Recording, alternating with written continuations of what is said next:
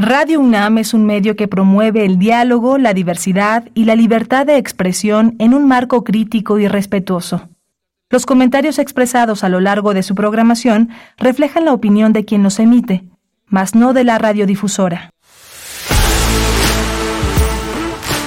Radio UNAM presenta Prisma R U. Una mirada universitaria sobre los acontecimientos actuales. Prisma R U. Relatamos al mundo.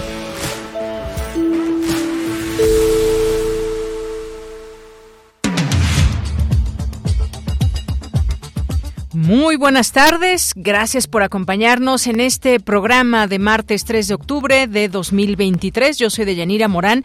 Hoy vamos a tener, ya está por llegar y estará con nosotros el doctor Daniel Trejo Medina, que es uno de los aspirantes a la rectoría de la UNAM. Y tenemos ya, ya llegaron aquí invitados que nos van a platicar del Reto Nacional de Sostenibilidad B B V A. ¿De qué se trata? Bueno, pues ya en un momento más nos lo van a platicar. Vamos a también a entrevistar a William Brinkman Clark, que nos va a hablar de su libro Antígona Plástica. Hoy es martes también de Fundación UNAM. Va a estar aquí su presidente de, de Fundación UNAM, Dionisio Mid, el licenciado Dionisio Mid. Vamos a tener también a Poetas Errantes, a Alejandro Toledo en A la Orilla de la Tarde, a Cultura y más. Así que quédense con nosotros, arroba Prisma R U nuestro Twitter, Prisma R U nuestro Facebook, y desde aquí relatamos al mundo.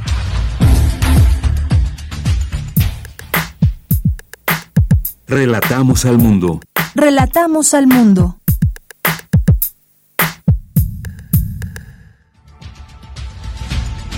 Una con cuatro, y en la información universitaria, del tres al cinco de octubre se llevará a cabo el segundo encuentro internacional Nombrar la Gestión Cultural Contemporánea, organizado por la Cátedra Internacional Inés Amor y el Museo Universitario Arte Contemporáneo. México está preparado para enfrentar las controversias del T M E C en materia energética, aseguró el investigador de la UNAM, Arturo Ortiz Wadgymar, al participar en la mesa El conflicto por la energía en el Tratado de Libre Comercio. Desde la economía feminista se ha visibilizado la relevancia de los ciudadanos y redistribuir el trabajo realizado principalmente por mujeres. En los temas nacionales, el presidente Andrés Manuel López Obrador descartó que el expresidente Enrique Peña Nieto o su secretario de la Defensa Nacional, Salvador Cienfuegos, hubieran ordenado la desaparición de los cuarenta y tres normalistas de Ayotzinapa. Escuchemos al presidente. Lo que sucedió en Ayotzinapa tuvo que ver más con decisiones de autoridades locales y con la delincuencia, con el contubernio, con la asociación delictuosa entre autoridades locales, policías municipales. Esa es mi hipótesis, y la delincuencia que dominaba esa región. Que esa delincuencia tuviese vínculos con algunos militares, o que los militares de la región se hayan enterado y no hayan evitado que desaparecieran los jóvenes y que hubiesen cometido el delito de omisión, es otra cosa. A que desde el gobierno, desde arriba, Peña hubiese ordenado, o el general secretario de entonces, la desaparición de los jóvenes. No. En otra información, tras la resolución de la Suprema Corte de Justicia que ordenó al Senado realizar los tres nombramientos para que se ocupen las vacantes del Pleno del Instituto Nacional de Transparencia, el presidente de la Junta de Coordinación Política de la Cámara Alta, Eduardo Ramírez, informó que se cumplirá el mandato. La Secretaría de Seguridad y Protección Ciudadana dio a conocer que hay tres personas detenidas presuntamente vinculadas al asesinato de encuestadores del partido Morena en Chiapas. Y en los temas internacionales, este martes se anunció a los ganadores del Premio Nobel de Física. Se trata del francés Pierre Agostini, el austríaco húngaro Ferenc Krauss y la franco-sueca Anne Lullier. La y los científicos crearon herramientas para estudiar el desplazamiento ultrarrápido de los electrones dentro de átomos y moléculas. El expresidente Donald Trump comparece por segundo día ante un tribunal de Nueva York. Es acusado junto con sus dos hijos de haber inflado el valor de sus activos inmobiliarios. Funcionarios del gobierno de Israel confirmaron que el escritor y exdiplomático Andrés Roemer, acusado de delitos sexuales, será extraditado de Israel a México a mediados de octubre. Hoy en la UNAM, ¿qué hacer, qué escuchar y a dónde ir?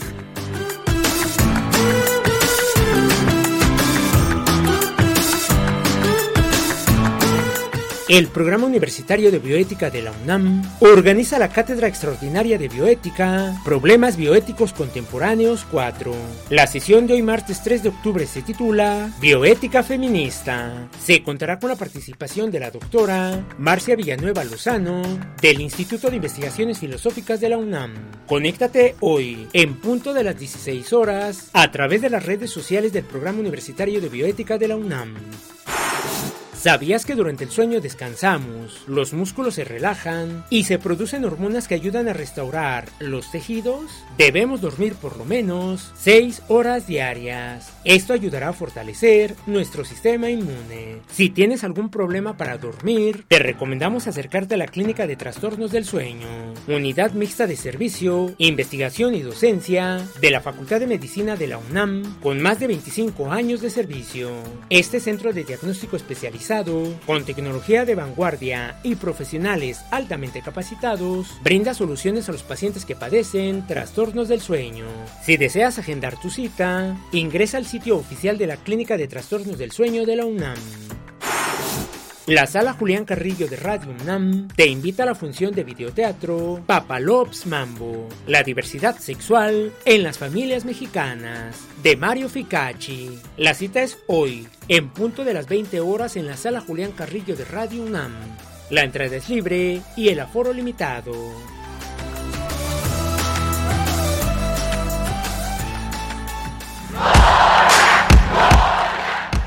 Campus R U.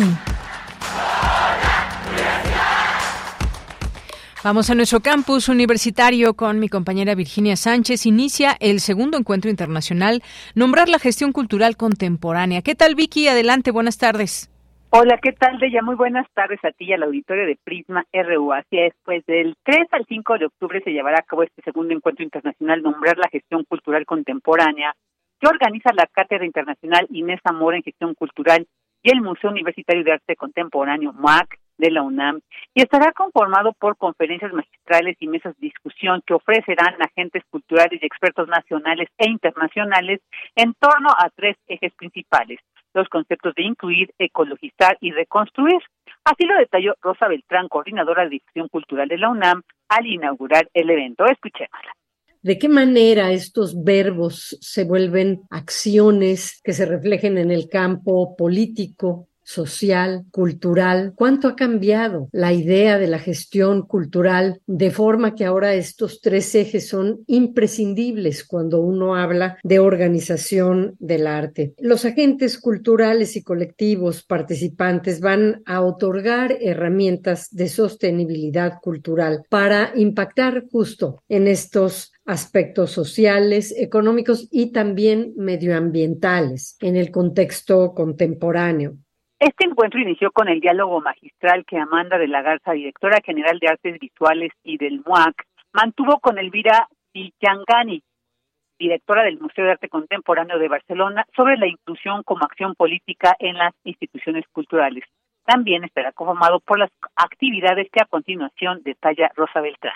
En la tarde vamos a llevar a cabo hoy mismo el diálogo ¿Pueden la cultura y el arte ser herramientas para la reconstrucción social? Uno de los temas que ahora se han vuelto muy importantes y se han tratado de visibilizar, pues tras la pandemia tenemos que tomar en cuenta el tejido social, su daño durante estos años y su posible reconstrucción. Se tratará el tema ecologizar, esto se llevará a cabo el miércoles cuatro con el director de la UNAM Canadá, doctor Constantino Macías García, quien va a dictar la conferencia magistral Cultura y Medio ambiente, entre el determinismo y el ecocidio, con la conducción y comentarios de Graciela de la Torre. Ese mismo día, el miércoles, se va a realizar el diálogo entre el colectivo Amasijo de México y Guadalupe Moreno, que es directora de posgrados, secretaria académica de la Escuela de Bellas Artes de la Universidad Panamericana. Hablará sobre la violencia ecológica, es decir, la gestión desde futuros sustentables.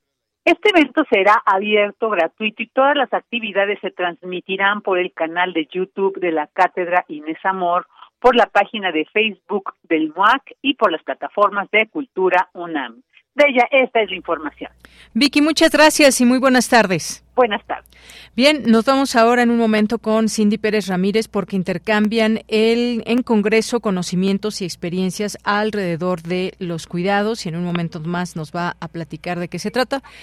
Está Dulce en la línea telefónica. Dulce García, se llevan a cabo las jornadas postdoctorales del Centro de Investigaciones Interdisciplinarias en Ciencias y Humanidades de la UNAM. ¿Qué tal, Dulce? Muy buenas tardes. Deyanira, muy buenas tardes a ti al auditorio. Deyanira, te cuento que en el marco de las jornadas postdoctorales del Centro de Investigaciones Interdisciplinarias en Ciencias y Humanidades de la UNAM, el doctor Mauricio Sánchez Menchero, director de esta entidad universitaria, destacó la necesidad de apoyar las becas postdoctorales y destacó también que dichas becas tienen la intención de no de que no haya un proceso de privatización o elitización de la educación superior en México. Escuchemos.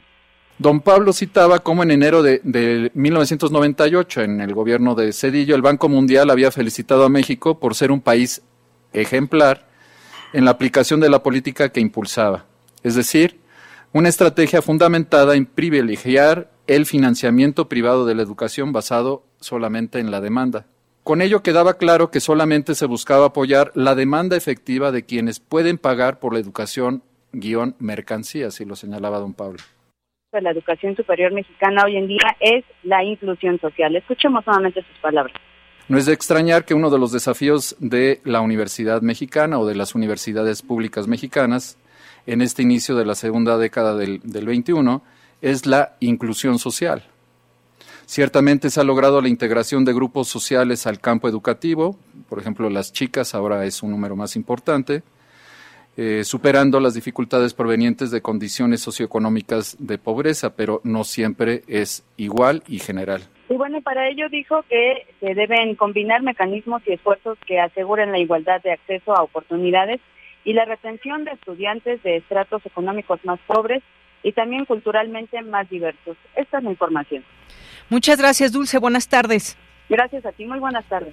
Bien, ahora sí vamos con Cindy Pérez Ramírez. Intercambian en Congreso conocimientos y experiencias alrededor de los cuidados. Cuéntanos, Cindy, buenas tardes.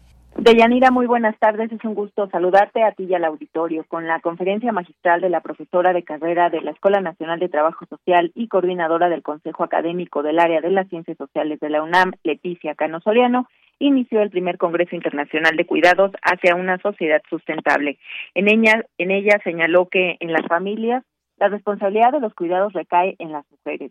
De acuerdo con la Encuesta Nacional de Ingresos y Gastos de los Hogares dos mil veintidós, en total las mujeres dedican cincuenta y cuatro punto tres horas de su vida a la semana a tareas del hogar y cuidado de algún miembro. Los hombres que se dedican únicamente a ello pasan treinta punto dos horas a la semana.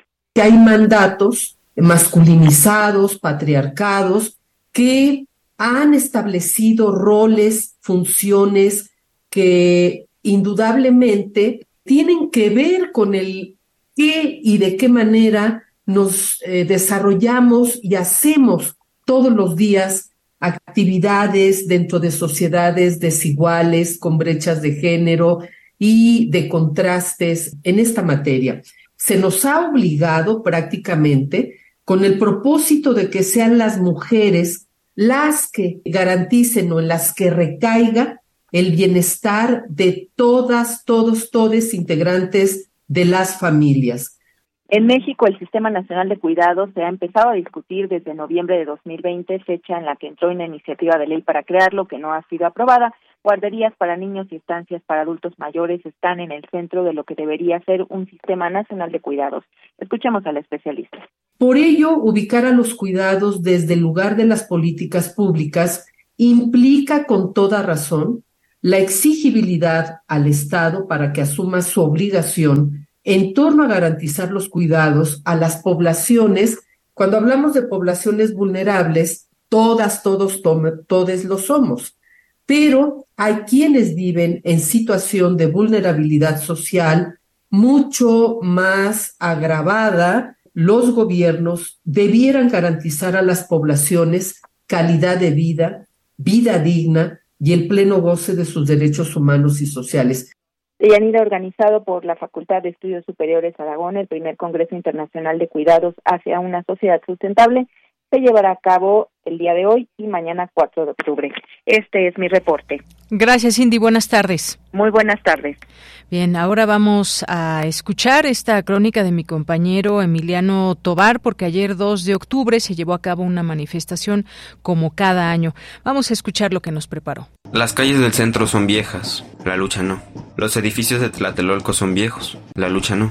Algunas personas se asoman desde los balcones o ventanas viejas de sus casas, pero la lucha, la lucha sigue viva.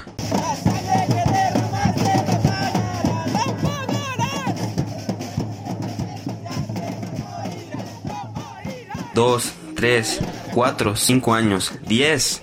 El mismo megáfono viejo que no sirve, la misma canción, la misma voz. La lucha por la justicia prevalece. Son los mismos líderes de aquellos años sesenta, pero también son generaciones nuevas que se unen a esta ya vieja petición y exigencia de justicia. ¡No has muerto! ¡No has muerto! ¡No has muerto, camarada! ¡Tu muerte! ¡Tu muerte! ¡Tu muerte será vengada! ¿Y quién la vengará? ¡El pueblo organizado! ¿Y cómo? ¡Luchando! ¡Entonces! ¡Lucha, lucha, lucha! A cincuenta y cinco años de la masacre de estudiantes en Tlatelolco, también el dos de octubre se conmemora el Día Mundial de la Paz. Miles de personas recorren las calles, algunos reviviendo, otros recordando, otros demandando justicia por alguien a quien nunca conocieron, marchando por el estudiante desaparecido, marchando por la justicia que no llega todavía y marchando para que la historia no se repita. A cincuenta y cinco años la misma lucha, las mismas voces fusionadas con las nuevas, las mismas marchas, sin embargo, la misma exigencia. A cincuenta y cinco años la lucha vive, seguirá viviendo, porque la historia se ha heredado y el que algo o alguien se haga viejo no será pretexto para olvidar. ¡Alerta! ¡Alerta! ¡Alerta!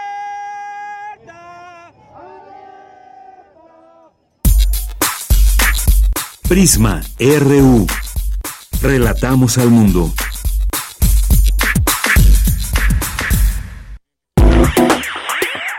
Queremos escuchar tu voz. Síguenos en nuestras redes sociales. En Facebook como Prisma R U y en Twitter como arroba Prisma R U.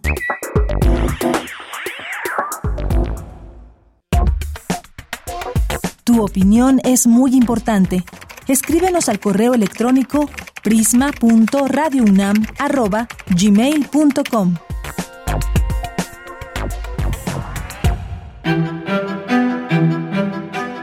Proceso de selección del nuevo rector o rectora de la UNAM, periodo dos mil veintitrés a dos mil veintisiete. Las propuestas y su análisis en Prisma R U.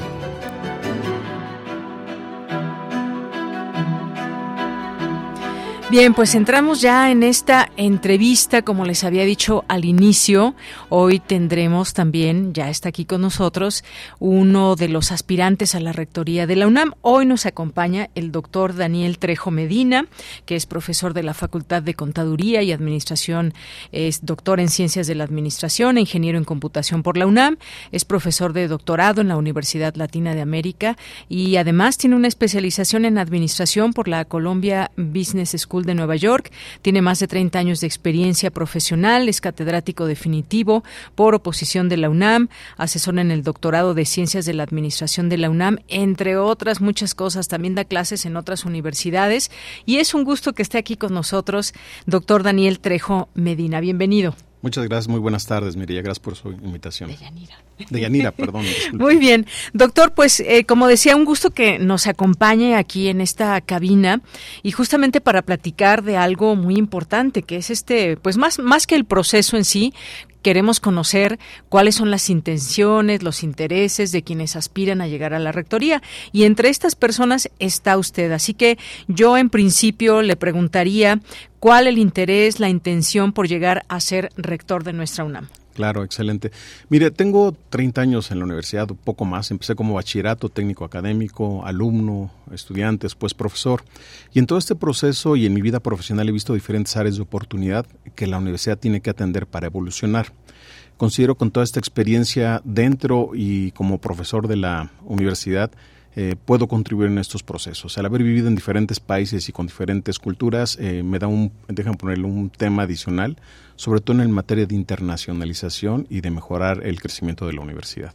Claro que son algunos de los temas que usted plantea justamente en su proyecto de manera mucho más detallada, que hay mm, dos versiones que siempre eh, podemos encontrar ahí en la página de la Junta de Gobierno, una versión larga de su del proyecto de cada uno y una de las aspirantes, y también pues una versión más ejecutiva. Me gustaría que nos platique, pues justamente de a grandes rasgos de qué trata su proyecto, porque hay varios ejes, hay claro. varias temáticas que usted ya comenzaba a platicarnos, pero cuéntenos a grandes rasgos de qué trata este proyecto. Sí, presento siete grandes ejes que lo que buscan es evolucionar lo bien que ha hecho el rector Graue. Ha hecho una labor eh, excelente en la medida de, los, de sus posibilidades, y lo que pretendo es llevar a la universidad hacia el siguiente paso. ¿A qué me refiero con esto?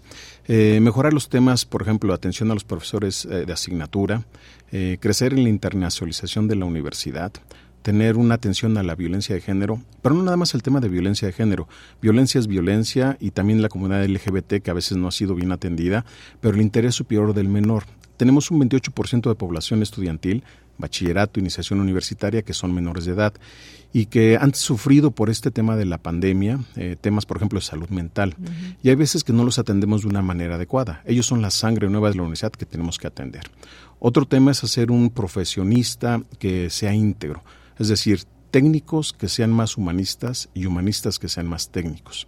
Es decir, que no nada más tengan la carrera técnica, que, que inmiscuyan la cultura como parte de su formación, y el deporte.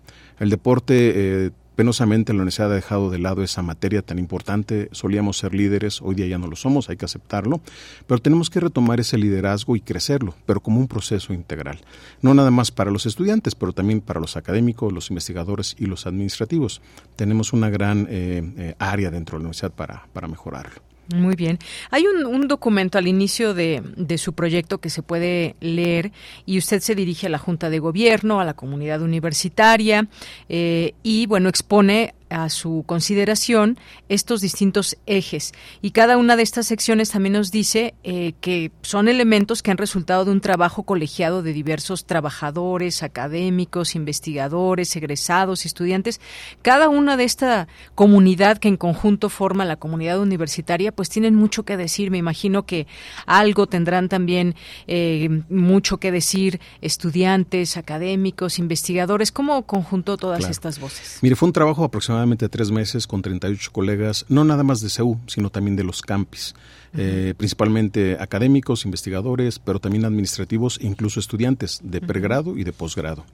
Y lo que procuramos es analizar a dónde tiene que ir la universidad en el siguiente proceso, en la siguiente etapa, y cada uno mostró sus áreas de oportunidad. Es decir, eh, no nada más la situación de que nos falta infraestructura en algunas áreas, laboratorios, equipo de cómputo, pero también ver cómo podíamos hacer una redistribución adecuada, por ejemplo, del material material y equipo. ¿A qué me uh-huh. refiero?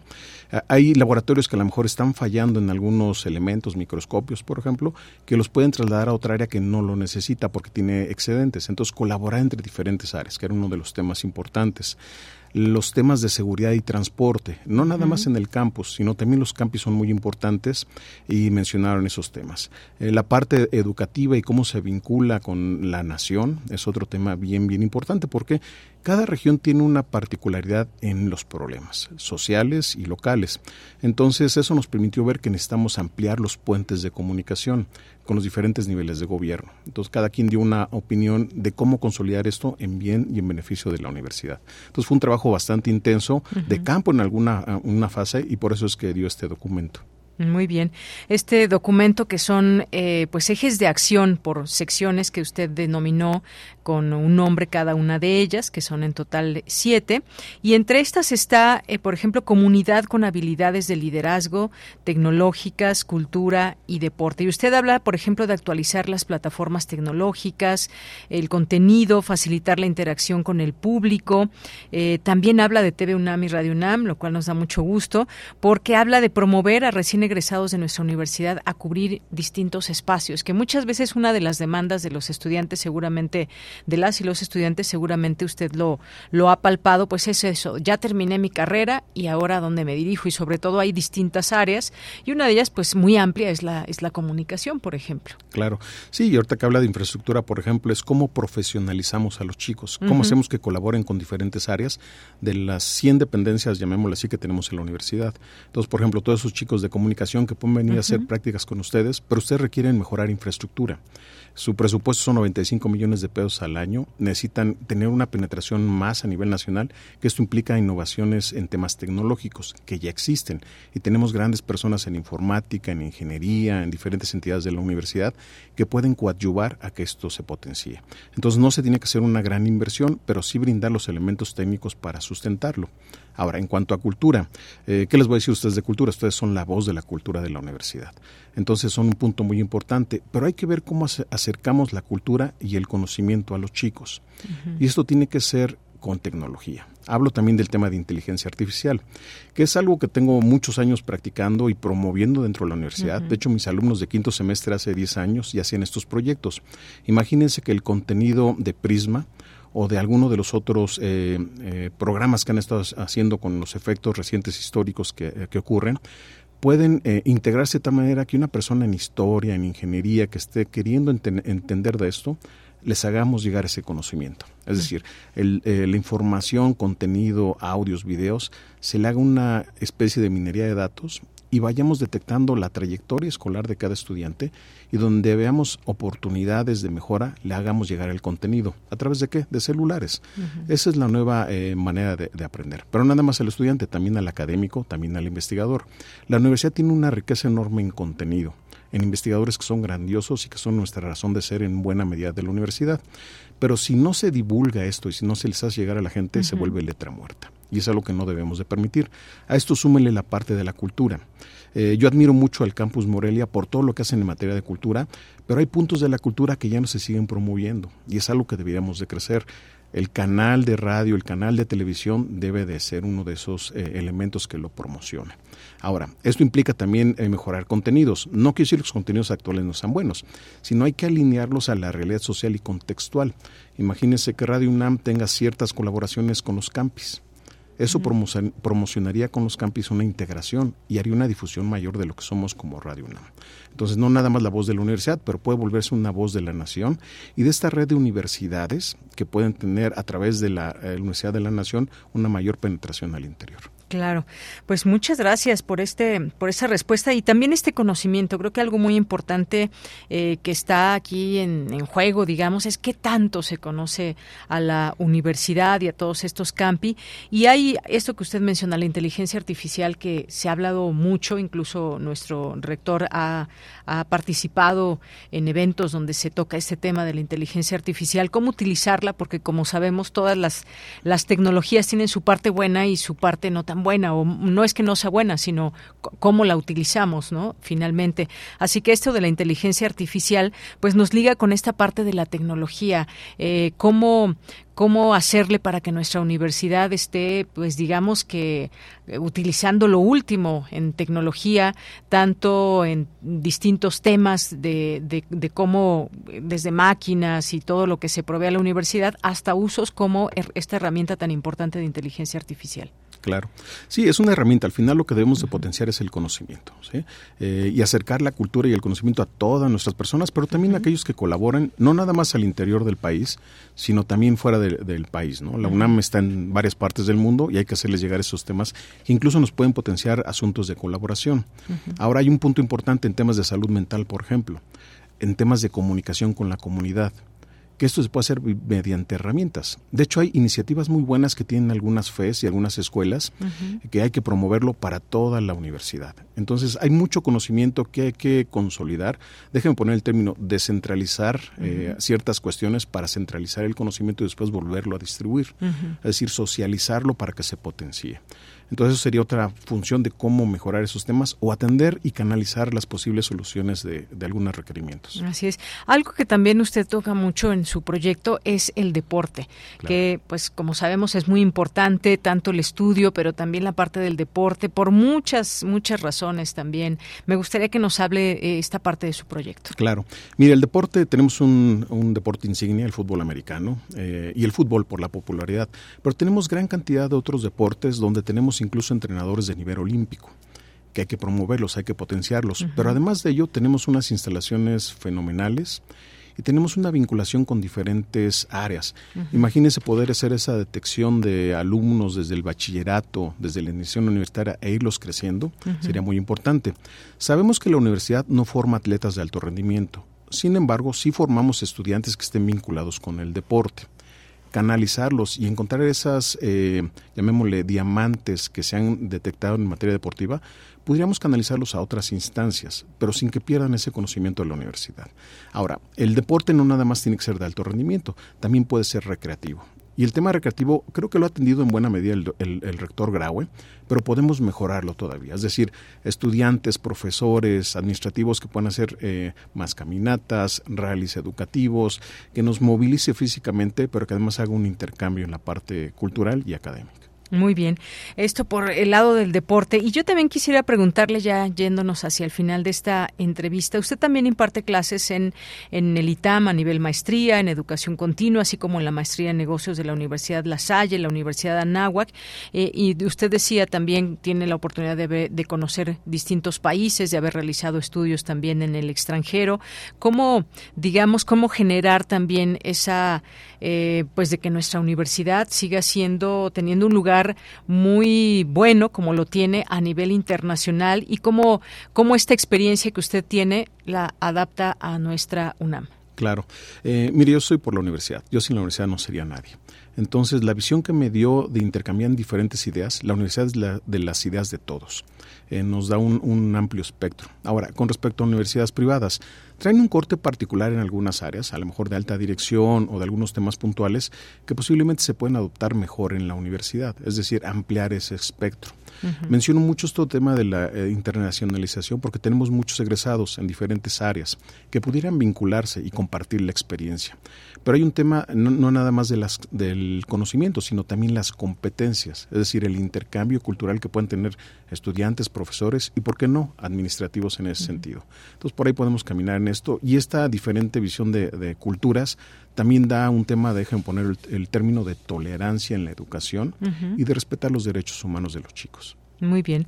Bueno, pues este ha sido un acercamiento a este proyecto que hoy nos trae el doctor Daniel Trejo Medina, que es uno de los aspirantes a la rectoría de la UNAM, y estamos en un muy buen, buen momento para seguir conociendo un poco de estos trabajos que de llegar a la rectoría eh, pues implementarían en nuestra universidad. Así que pues ya la siguiente semana se pasa a otra fase. Yo quiero agradecerle, doctor, su presencia, su tiempo, su disposición de estar aquí, de visitarnos en Radio UNAM, que conozca estas instalaciones y pues muchísimas gracias. No, gracias a usted, gracias a su público y muchas gracias por la atención.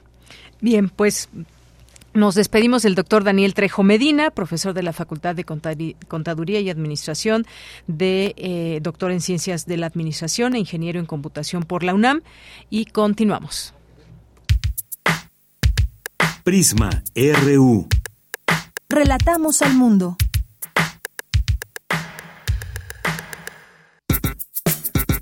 Prisma R U. Relatamos al mundo.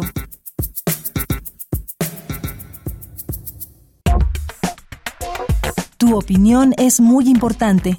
Escríbenos al correo electrónico prisma punto radio unam arroba gmail punto com.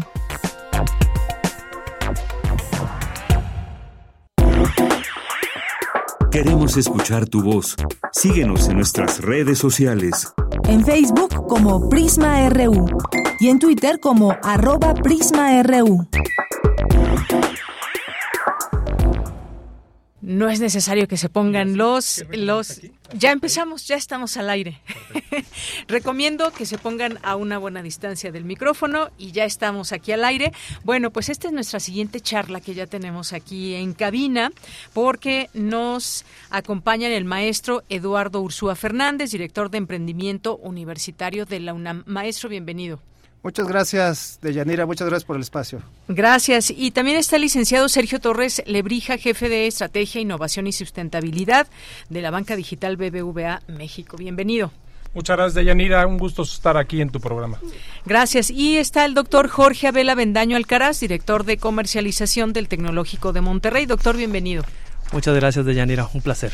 Y bueno, pues nos van a hablar del Reto Nacional de Sostenibilidad B B V A y me gustaría que nos platiquen de qué se trata esto y qué tiene que ver con la UNAM y a qué nos van a invitar. Cuéntanos. Sí, muchas gracias, Deyanira. Sí. Me gustaría, este, antes que nada, eh, comenzar uh-huh. eh, platicando que para B B V A a nivel global, eh, la sostenibilidad es una de las seis líneas estratégicas del grupo. Eh, y eh, tenemos un claro propósito que es poner al alcance de todas las oportunidades de esta nueva era, ¿no? Uh-huh. Eh, derivado de esto, eh, eh, la estrategia de sostenibilidad eh, tiene dos líneas de acción muy, muy claras, eh, que es la parte de cambio climático, eh, que tiene como objetivo facilitar a nuestros clientes un cambio de comportamiento y una transición hacia un futuro más verde. Uh-huh. Y creo que es donde todos nos sentimos eh, muy, muy relacionados y demás, pero algo muy bonito que es la segunda línea de acción, es la parte de crecimiento inclusivo, ¿no? Que es estimular un crecimiento económico que no deje nadie atrás y crea oportunidades para todos, ¿no? Uh-huh. En ese sentido, nos unimos con la UNAM, eh, con el Tecnológico eh, Monterrey, y ahorita voy a platicar eh, con algunos otros aliados y patrocinadores para lanzar este primer Reto Nacional de Sostenibilidad B B V A dos mil veintitrés, uh-huh. eh, que tiene eh, como objetivo resolver un reto sostenible mediante una convocatoria nacional dirigida a científicos e investigadores, y este primer reto que vamos a lanzar eh, es acerca de la contención y aprovechamiento del, del sargazo en el Caribe mexicano, y lo hemos denominado Juntos eh, por el Caribe mexicano, y estamos muy contentos. Pues qué bueno, porque sabemos que este tema del sargazo ha sido un gran tema en los últimos años, y bueno, pues muchas gracias por, en principio, adentrarnos a lo que significa este Reto nas, eh, Nacional de Sostenibilidad, y esta unión, esta unión de fuerzas también, B B V A, está la UNAM, está el TEC de Monterrey. Bueno, pues, eh, maestro Eduardo Ursúa, ¿qué nos puede decir de parte de la UNAM y esta, este trabajo que se está haciendo de manera conjunta? Muchas gracias, Deyanira. Eh, la verdad es que este es un ejemplo muy claro de lo que puede hacer la iniciativa privada a través del banco, las instituciones de educación superior, las dos más grandes, la UNAM, el TEC de Monterrey, etcétera, que unen sus esfuerzos precisamente para atender esta problemática del Caribe mexicano. Ahora, esta eh, convocatoria que hemos eh, lanzado ya en días eh, pasados eh, trae tres grandes temas. Uno, que es la contención y la recolección de sargazo, es decir, que no llegue a las playas, dado el impacto que tiene, sobre todo en la zona hotelera uh-huh. de la península de Yucatán. El tratamiento y valorización de este sargazo, es decir, darle un uso uh-huh. o reuso a ese sargazo. Y la tercera, la mitigación y recuperación del impacto medioambiental que eso puede provocar. ¿Y cuál es el enfoque? Precisamente que universidades asociadas a la NUYES, a través de sus investigadores, puedan proponer soluciones, puedan proponer tecnologías que atiendan estas tres grandes modalidades del reto. Es decir, el reto está dirigido a investigadores, profesores, académicos o alumnos uh-huh. de estas instituciones afiliadas a las NUYES, y bueno, deben de tener una solución, una solución que eh, atienda los retos, estos uh-huh. tres temas que, que comentaba. Ahora, los tiempos para presentar estas propuestas están ya acotados. Uh-huh. Hasta el veintiséis de octubre, la plataforma del consorcio UNAMTEC, diseñada para este reto, va a estar abierta para recibir sus propuestas ahí, solamente por este medio y solamente instituciones que estén afiliadas a, a las NUYES.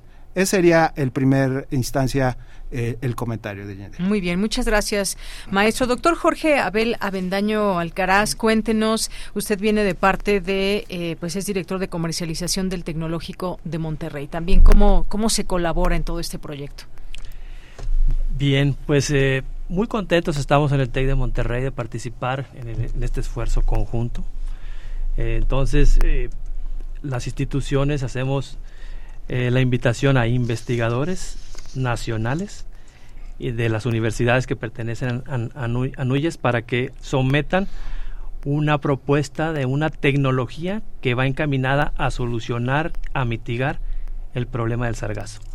Les vamos a dar un plazo, uh-huh. ¿sí? Les vamos a dar algunos recursos económicos este, para que con ese, con ese dinero y con ese tiempo uh-huh. usen eh, su talento para poner a prueba la tecnología que vaya en la dirección de mitigar ese problema. El problema es, es, es grande, es un, es un reto muy importante, pues muchos kilómetros de playa, y entonces queremos que eh, vengan soluciones diversas de, de, pues de todos los investigadores que hay en el país, y estamos muy entusiasmados que vamos a encontrar eh, propuestas muy interesantes, que es la aplicación de la tecnología mexicana uh-huh. hacia un problema de la sociedad. Entonces, en ese sentido, pues estamos muy contentos de dar esa buena noticia. Uh-huh. Las universidades están uniéndose con la sociedad, en este caso B B V A, eh, como, como líder este, de, de diseño de este reto, para solucionar pues un problema de, de, de, del país, ¿verdad? Entonces, uh-huh. la ciencia solucionando retos, problemáticas uh-huh. de México, ¿verdad? Por pues eso es que estamos muy contentos. Pues qué bueno, y que esa eh, pues ese estar contentos también pase a quienes van a participar en todo eso. ¿Quiénes están invitadas? ¿Quiénes están invitados para este proyecto? Ya nos decía el maestro Eduardo, académicos, investigadores, estudiantes de alguna rama, o cómo va a haber también, qué, qué tipo de reconocimiento en todo caso que lleguen a, a, a tener una muy buena solución para estos problemas. Sí, esta convocatoria está dirigida, uh-huh. como ya lo comentaba, a grupos de investigación, grupos que están haciendo algún tipo de solución para atender la problemática de sargazo. Áreas Ahora, específicas, digamos, carreras. Eh, o... eh, no hay una carrera uh-huh. específica, no hay un área específica, puede uh-huh. ser cualquier tipo de solución, uh-huh. pero que atienda estas tres modalidades que comentaba con anterioridad. Uh-huh. Ahora, estos proyectos van a recibir un presupuesto hasta de dos millones de pesos para tener su solución en un año, uh-huh. ya en posibilidad de llevarla al terreno, de llevarla a un a una situación real. Entonces, vamos a apoyar hasta tres propuestas, con dos millones cada una de ellas, y al final, la que resulte con mayores avances, con mayor capacidad de ejecución, recibirá un monto adicional hasta por un millón uh-huh. de pesos.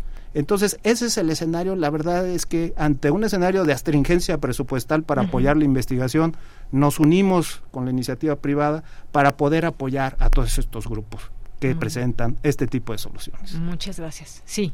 No, y, y sumando lo que dice Eduardo, eh, y yo creo que es lo más bonito de esto, Juntos uh-huh. por el Caribe Mexicano, eh, claramente eh, eh, la, la UNAM y el Tecnológico de Monterrey, Eh, dos de las universidades más importantes a nivel global, eh, y hemos eh, eh, estado trabajando también con la Asociación de Hoteles de la Riviera Maya, uh-huh. eh, con The Seas We Love, que es, que es una, este, una empresa muy importante en este tema, este, en, en, en este lugar de nuestro país, uh-huh. eh, Hectágono, que es algún otro eh, aliado que tenemos, y nuestros eh, grandes patrocinadores, Minsight, eh, que es una empresa de Grupo Indra, uh-huh. eh, Grupo Escaret, eh, González Calvillo, que precisamente un poquito de tiempos, eh, ya mencionaba Eduardo, eh, que publicamos nosotros hace un par de semanas la convocatoria, uh-huh. eh, eh, hasta el, el veintiséis estaremos recibiendo este, las, las este, propuestas, uh-huh. esa sería la fecha límite.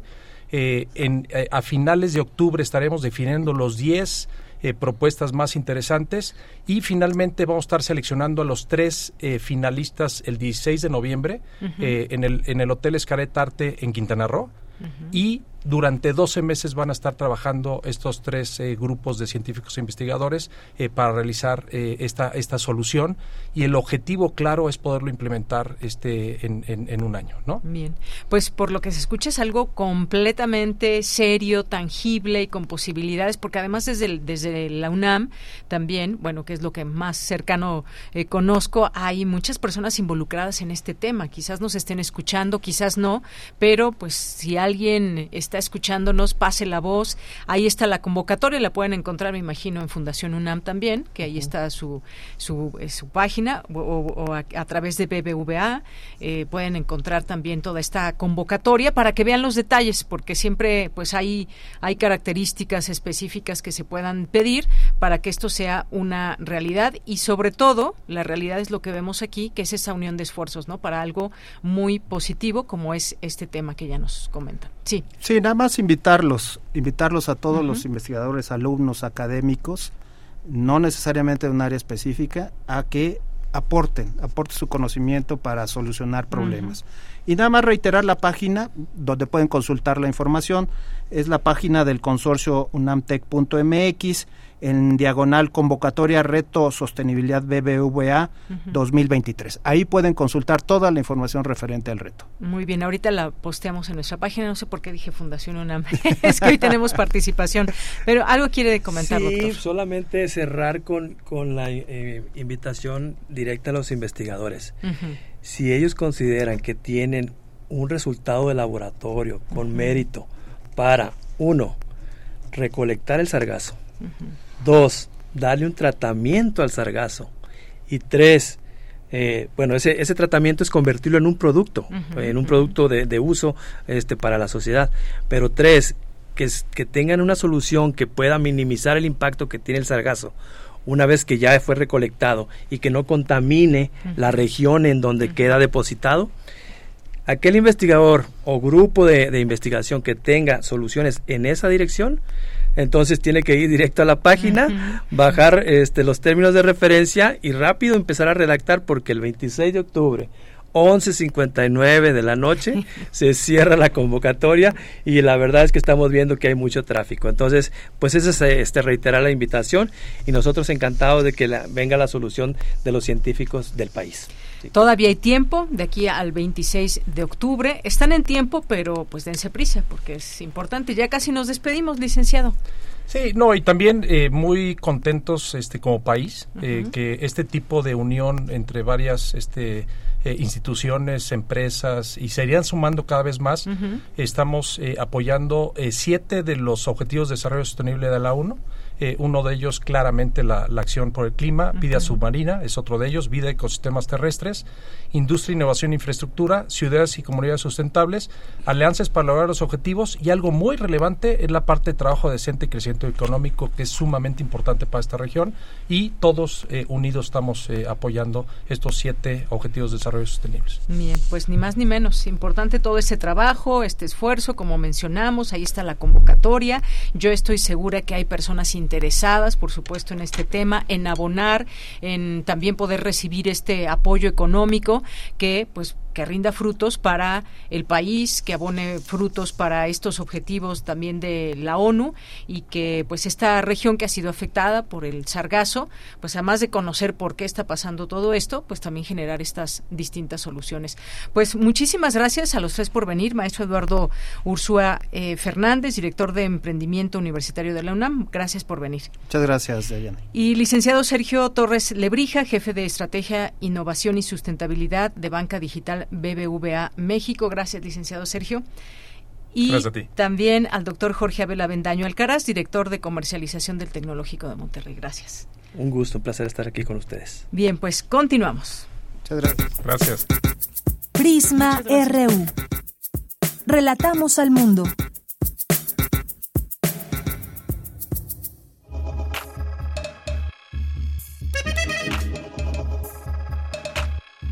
Tijuana Sound Machine, Sound Machine, Sound Machine.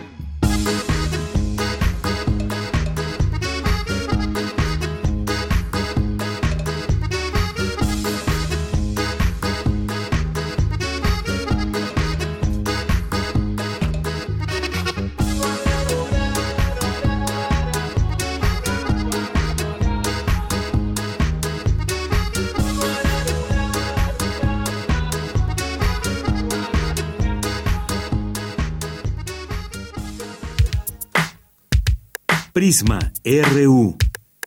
Relatamos al mundo. Bueno, aquí ya estamos de regreso y vamos a platicar con William Brinkman Clark. Él es escritor y académico de la Facultad de Arquitectura de la UNAM y nos presenta su libro Antígona Plástica. Eh, ¿Qué tal, William? ¿Cómo estás? Muy buenas tardes. Buenas tardes, Deyanira. ¿Cómo estás? Muchísimas gracias por la invitación. Pues qué gusto saludarte aquí. Tengo en mis manos este este libro de nuestra universidad y me gustaría que pues tú sea, tú mismo seas quien nos platiques, que nos introduzcas a este libro de Antígona Plástica.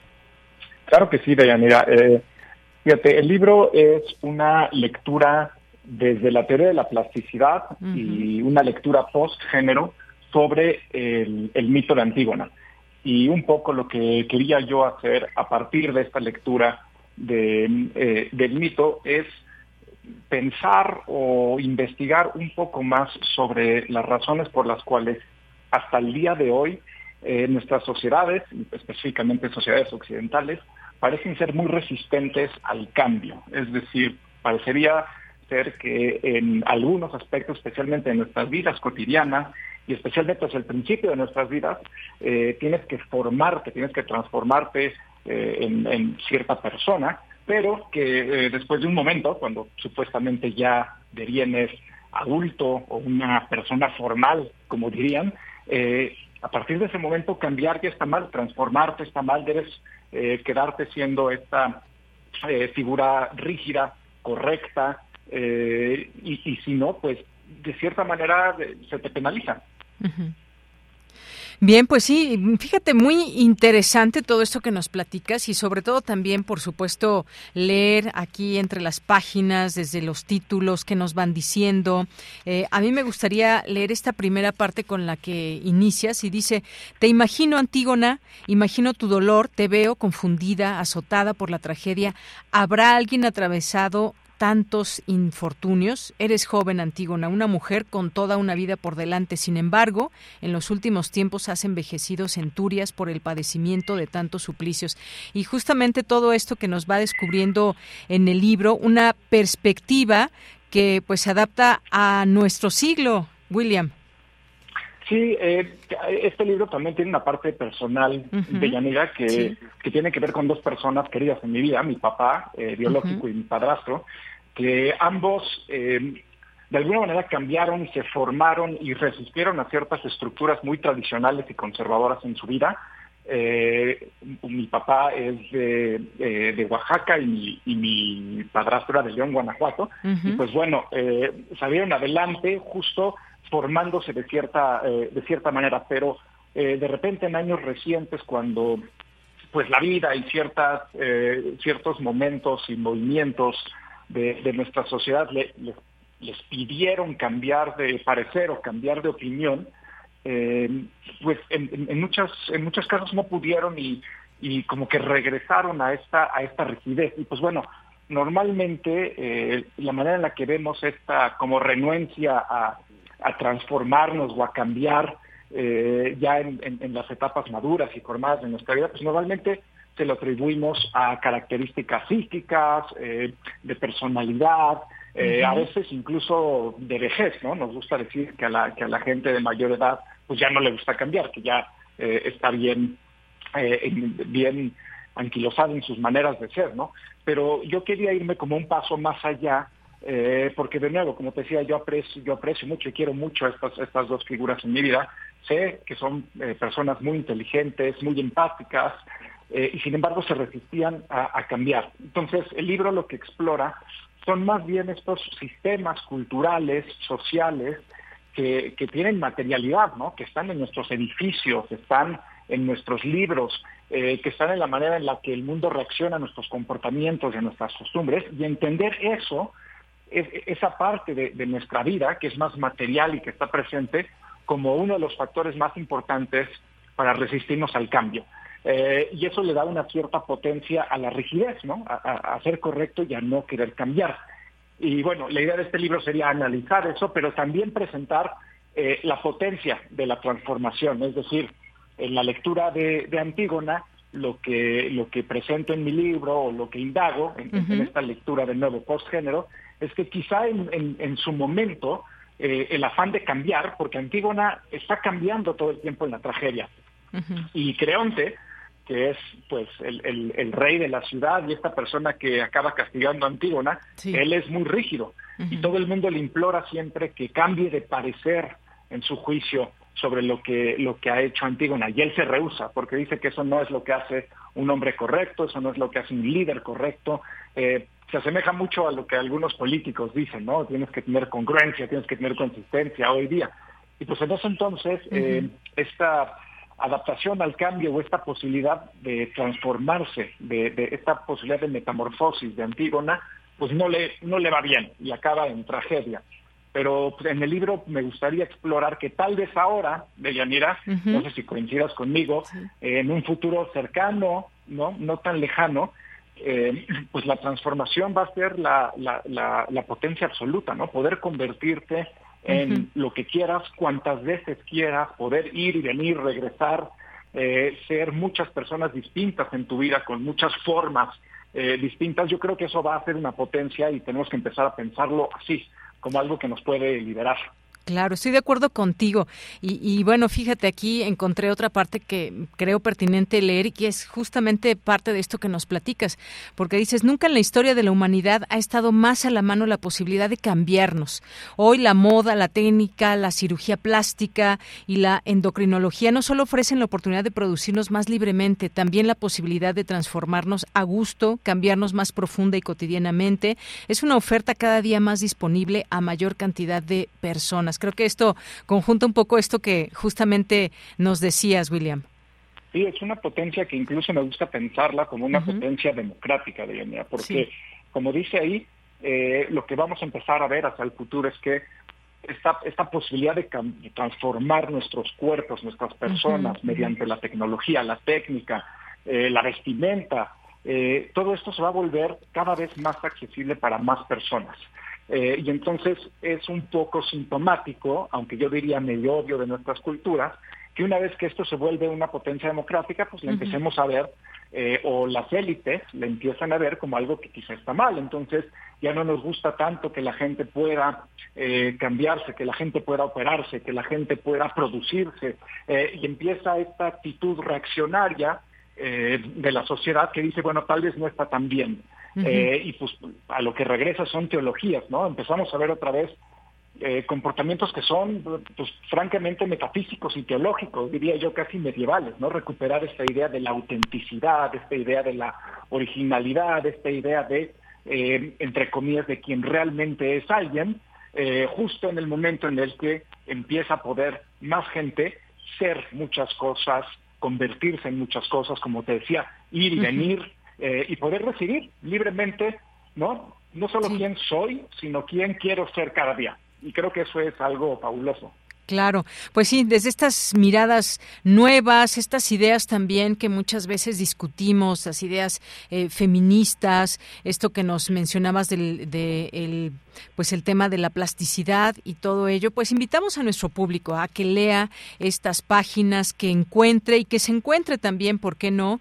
Eh, y que ya nos cuente aquí a través de nuestras redes sociales qué les parece este libro. Ya tenemos ahí la foto en nuestras redes sociales, Antígona Plástica, de William Brinkman Clark. Muchísimas gracias, William, por estar aquí en Prisma R U de Radio UNAM. Muchas gracias por invitarme, Deyanira. Oye, y el libro pues lo puede encontrar también en librerías de la UNAM.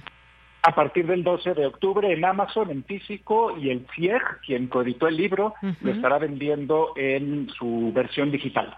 Así es, este Centro de Investigaciones y Estudios de Género. Pues muchísimas gracias, William Brinkman Clark.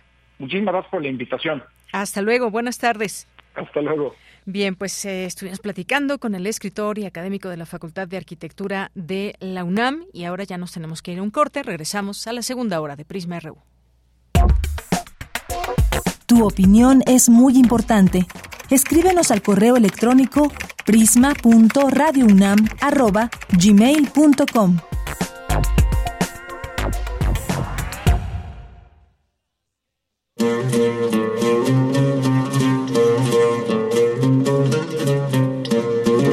Hay misterios que parecen inexplicables, enigmas que se ven incomprensibles. El desconocimiento nos tiende trampas. Todos esos son casos para...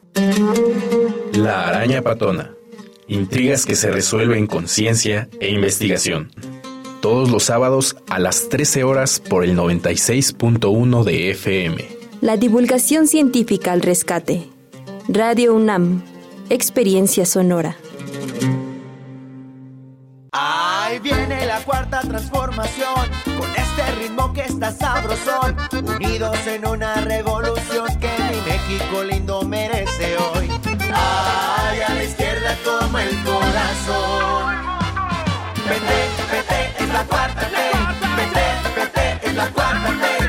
P T es la cuarta transformación, porque México merece más. Ay, P T. P T es la cuatro T.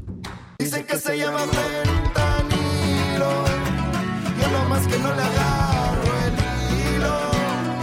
Dime que tiene de fregón, va a acabar como rata en el panteón. No la vayas a regar, la cosa es bien sencilla. Si te metes fentanilo seguro vas a quebrar. Tenía muchos compas que ya no he vuelto a ver. Ya no es divertido cuando empiezan a caer.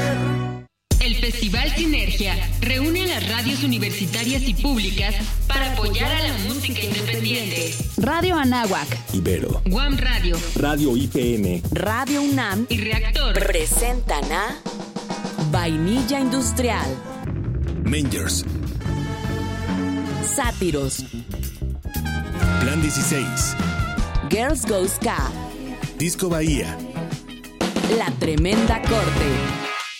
Y la pieza musical ganadora de la convocatoria nómada de la Red de Radios Universitarias de México. Sinergia. Sábado siete de octubre, de once de la mañana a ocho de la noche. Gana tus boletos en la programación de las radios participantes. Sinergia. El impulso vital que nos identifica, nos une y nos transforma. Sinergia. Sigue la transmisión en Radio UNAM por el noventa y seis punto uno de F M el sábado siete de octubre a partir de las cinco de la tarde. Queremos escuchar tu voz. Síguenos en nuestras redes sociales. En Facebook como Prisma R U y en Twitter como arroba Prisma R U.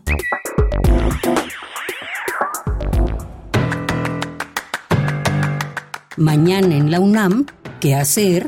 ¿Qué escuchar? ¿Y a dónde ir?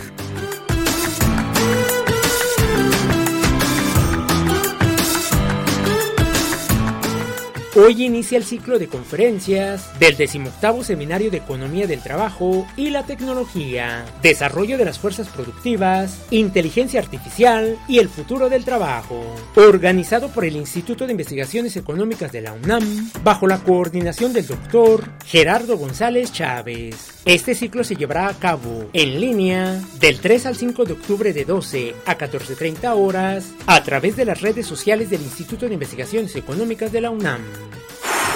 No te puedes perder la ceremonia conmemorativa por el cincuenta aniversario de la Escuela Nacional de Trabajo Social mil novecientos setenta y tres a dos mil veintitrés, que celebra medio siglo de impulsar la academia, la investigación y el desarrollo profesional de la disciplina en México. La Escuela Nacional de Trabajo Social representa una institución líder en Iberoamérica en la formación de trabajadoras y trabajadores sociales, expertos en la promoción del cambio social y bienestar del país. La ceremonia conmemorativa por el cincuenta aniversario de la Escuela Nacional de Trabajo Social de la UNAM se llevará a cabo mañana miércoles cuatro de octubre en punto de las once horas a través de sus redes sociales. La Facultad de Psicología de la UNAM organiza la conferencia Historia de la Psicología, a cargo de los doctores Soraya Monroy Naz, Germán Álvarez Díaz de León y Yolanda Bernal Álvarez. Conéctate mañana en punto de las diez horas a través de las redes sociales de la Facultad de Psicología de la UNAM. Para Prisma R U, Daniel Olivares Aranda.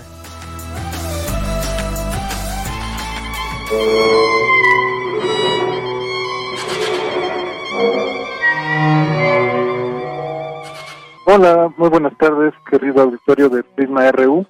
Les habla Alexander Brook del Ensamble Liminar, esta vez para invitarlos a dos conciertos muy especiales con obras que rara vez se programan, además en una sala maravillosa que es la Sala Carlos Chávez del Centro Cultural Universitario. Los conciertos en cuestión serán este miércoles y jueves, mañana y pasado, en el marco del Festival Cultura UNAM.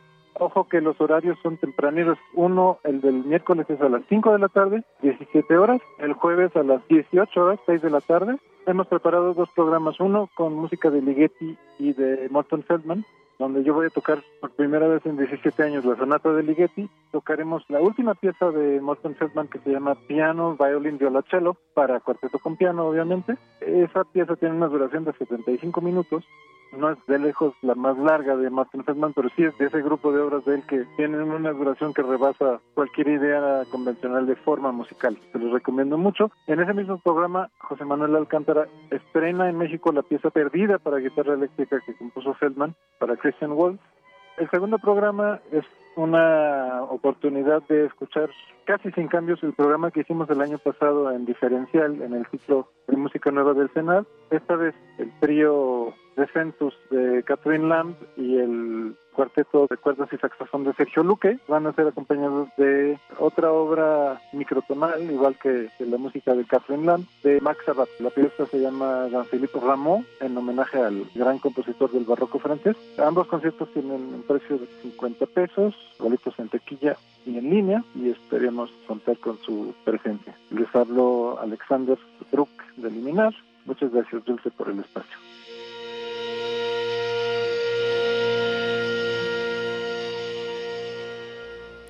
Bien, ya estamos de regreso aquí en Prisma R U en esta segunda hora. Noventa y seis punto uno de F M es nuestra frecuencia y siempre un gusto saber que están por ahí escuchando, parando oreja, que nos llegan algunas preguntas, que nos llegan algunos comentarios, fotos, videos y más. Bien, pues quiero mandar saludos, por supuesto, a quienes nos están escribiendo. A ver quién está por aquí. Está Paloma G. Guzmán, muchas gracias. Está, a ver, veamos quién más. Paloma G. Guzmán, Abelina Correa, César Soto, Simoncito, Enrique de León Balbuena, Oscar Sánchez, Pati León, Marcelo, Leyenda Pop, La Rata Repartidora, Edgar Bennett. Muchas gracias a todos ustedes que están aquí en esta red social. Mario Navarrete también, muchas gracias, que aquí eh, preguntaba Mayra por una entrevista, que si ya habíamos entrevistado al doctor Imanol Ordorica. Sí, la semana pasada estuvo aquí en eh, vía telefónica, y pues agradecemos aquí a todas las personas que estén aceptando estas llamadas, porque es un acercamiento hacia nuestra audiencia también, mucha de ella de la comunidad universitaria. Gracias. También, ¿quién más nos escribe? Eh, Moisés, eh, gracias, que está por aquí. William Brinkman Clark, que es el escritor que acabamos de entrevistar hace un momento. También agradecemos aquí algunos comentarios que le hace, como Moisés. Dice, coincido en que podemos transformarnos. Creo que deben, deben revisarse las frases hechas. Yo soy así, la gente no cambia, ya que impiden el cambio si nos la creemos. A tu, saludos a todo el equipo. Muchas gracias por sus comentarios. Gracias también a Lorenzo Sánchez. Dice, importante, sería importante que entrevistaras a Temoris ante las declaraciones recientes del presidente López Obrador por el caso Ayotzinapa. Me desconcierta la defensa al ejército. Un abrazo. Bueno, pues ya, eh, sí, él es uno de los que trae muy bien este tema. Le mandamos muchos saludos a Temoris y, y también, pues bueno, hemos tenido aquí entrevistas incluso con algunos de los padres, con eh, también otros periodistas como John Gibler, que hizo una pieza periodística también muy importante que les recomendamos ahí en Quinto Elemento Lab, que tiene pues toda la información, y justamente platicábamos con él la semana pasada de todo esto. Edgar Bennett también, muchos saludos, le gustó mucho eh, esta entrevista y el libro Antígona, Antígona Plástica. Gracias. eh, César Soto también nos dice, las propuestas, propuestas y prioridades deben incluir y articular a la comunidad de egresados para incorporar la experiencia laboral y académica con los estudiantes de facultades y escuelas de la UNAM en contribuir a mejor formación académica y mercado laboral. Muchas gracias. Zacarías Miguel Alonso nos dice, la inteligencia artificial tuvo la tuvo Díaz Ordaz, que en paz descanse. Gracias, Zacarías. Unis Noretlak nos dice, los exalumnos, ¿dónde quedamos para participar en las instalaciones de nuestra UNAM? Porque ahora las cuotas son mucho más caras que un club privado. Un ejemplo, la alberca. Bueno, ya no, ya no preguntamos específicamente de eso, sino más bien de lo que traen los proyectos de las personas que aspiran a llegar a la, a la rectoría de la UNAM, pero un tema que pues también importante comentarlo, tocarlo y ya... Eh, pues bueno, no sé exactamente cómo está todo este todo este tema, pero gracias si me lo gustas platicar, Unis, te lo agradecería muchísimo.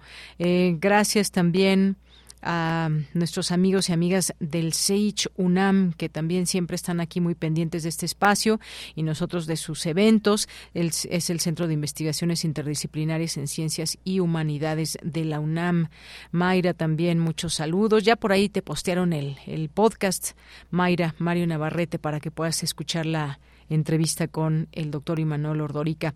Eh, David Castillo, también aquí en el pase de lista. Muchas gracias, Mario, por las fotografías. Carlos Oropa Álvarez, Billy Red Diamond, Mario Ficacci, le mandamos muchos saludos. Nos dice, hoy a las siete pm, para viajar basta existir. Fotos de un viaje del tres al diecisiete de octubre. Hoy comienza eh, fotos de Mario Ficacci, entrada libre, inauguración hoy a las siete de la noche. Horario de visita entre semana de once a veinte horas, aquí en Adolfo Prieto, número ciento treinta y tres. Y le mandamos, por supuesto, muchos saludos a Mario Ficacci. Y bueno, pues Luis Ayala también, Rosario Durán Martínez también, muchas gracias. Martes, nos dice, sí. Esther Chivis también, muchos saludos, gracias. Leticia, Leticia Servín por aquí, que bueno, gracias a, a Mayra y a todas las personas que nos estén escribiendo. Aquí les seguimos leyendo con muchísimo gusto. Pero nos vamos ahora a la información en esta segunda hora. México está preparado para enfrentar las controversias en materia energética. Cristina Godínez nos tiene esta información. Adelante, Cristina. Hola, ¿qué tal, Deyanira? Un saludo para ti y para el auditorio de Prisma R U. Las diferencias y conflictos en energía presentados en el marco del tratado entre México, Estados Unidos y Canadá se han magnificado. Sin embargo, nuestro país cuenta con una política energética sólida, lo cual le permitirá enfrentar con éxito cualquier controversia, expuso Arturo Ortiz Wadgymar del Instituto de Investigaciones Económicas de la UNAM. Al participar en la mesa redonda El conflicto por la energía en el T E M E C, el también coordinador de la Unidad de Investigación sobre Economía Mundial comentó que a pesar de la embestida, patrocinada por empresas transnacionales en contra de la actual política energética, que planteó como objetivo sacar de la crisis a Pemex y a la Comisión Federal de Electricidad, los resultados han sido positivos y estamos a punto de alcanzar la autosuficiencia en producción de combustibles. Por su parte, Joaquín Flores Paredes, de la Facultad de Estudios Superiores Cuautitlán, recordó que el Tratado Comercial, en su artículo ochenta y uno sobre el ámbito energético, reconoce el dominio directo y la propiedad inalienable y prescriptible de México en cuanto a hidrocarburos. Para el especialista universitario, el conflicto en el seno del T E M E C se ha magnificado porque a la fecha ni siquiera hay noticias de la instalación del panel, además de que existe la opción de convenir políticamente. Flores Paredes concluye que avanzar en la generación de energías limpias en el país es un ámbito de coincidencia a fin de contribuir a reducir la velocidad del cambio climático. Sin embargo, la transición no puede ser inmediata, ya que se requiere crear infraestructura para ello. Deyanira, este es mi reporte. Buenas tardes. Muchas gracias, gracias Cristina Godínez, y le mandamos un abrazo de felicitación por su cumpleaños. Nos vamos ahora a la información internacional a través de Radio Francia. Relatamos al mundo. Relatamos al mundo.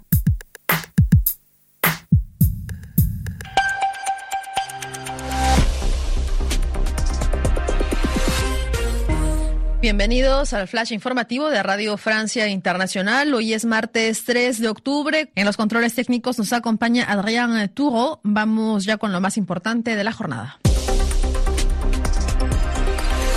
Danae Rivadeneira. Pedro Sánchez, el actual jefe de gobierno español, propuesto por el rey de España como candidato a la investidura. Para lograr la confianza de los diputados, el socialista tendrá que contar con el necesario apoyo de los independentistas catalanes, que exigen a cambio una polémica amnistía para los separatistas encarcelados. Escuchemos las declaraciones de Sánchez tras recibir el encargo del rey. Que ha aceptado el encargo del jefe del Estado, de Su Majestad el Rey, como candidato a ser investido presidente del Gobierno ante las Cortes Generales, ante el Congreso de los Diputados. Y quiero decirles que lo hago con, con ilusión, con la ilusión de saber todo lo que España puede avanzar en estos próximos cuatro años con un gobierno progresista. La Unión Europea podría revisar sus lazos con Azerbaiyán si empeora la situación en esta zona del Cáucaso Sur tras la toma militar de Nagorno-Karabaj. Esta operación ha provocado el éxodo masivo de más de cien mil personas que huyen del enclave temiendo una limpieza étnica por parte de Azerbaiyán. Precisamente sobre la situación en la que estas personas llegan a Armenia, declaraciones de Franklin Frías Díaz, jefe de misión de Médicos Sin Fronteras Armenia.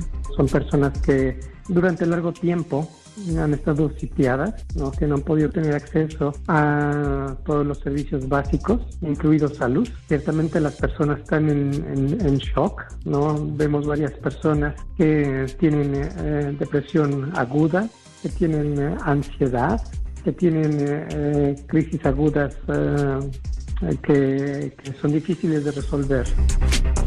Armenia también tensa sus relaciones con Rusia. El Parlamento votó a favor de la adhesión de la, a la Corte Penal Internacional, con lo que en la práctica se abre la posibilidad para la captura de Vladimir Putin en caso de que visite Armenia. Diez años de éxito son los que reivindica el presidente egipcio Abdel Fattah al-Sisi para presentarse a un tercer mandato. El lunes por la noche anunció oficialmente su candidatura para las presidenciales de diciembre. En dos mil catorce y dos mil dieciocho, al-Sisi arrasó en las urnas frente a una oposición aplastada por una represión implacable. Y aquí en Europa se cumplen diez años de la peor tragedia frente a la isla italiana de Lampedusa. Fallecieron allí trescientos sesenta y ocho migrantes después de que su barcaza naufragó. Hasta aquí las noticias en R F I.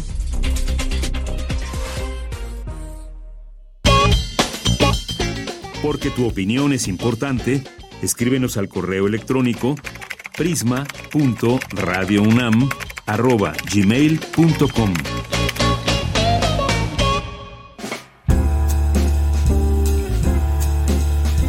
Fundación UNAM.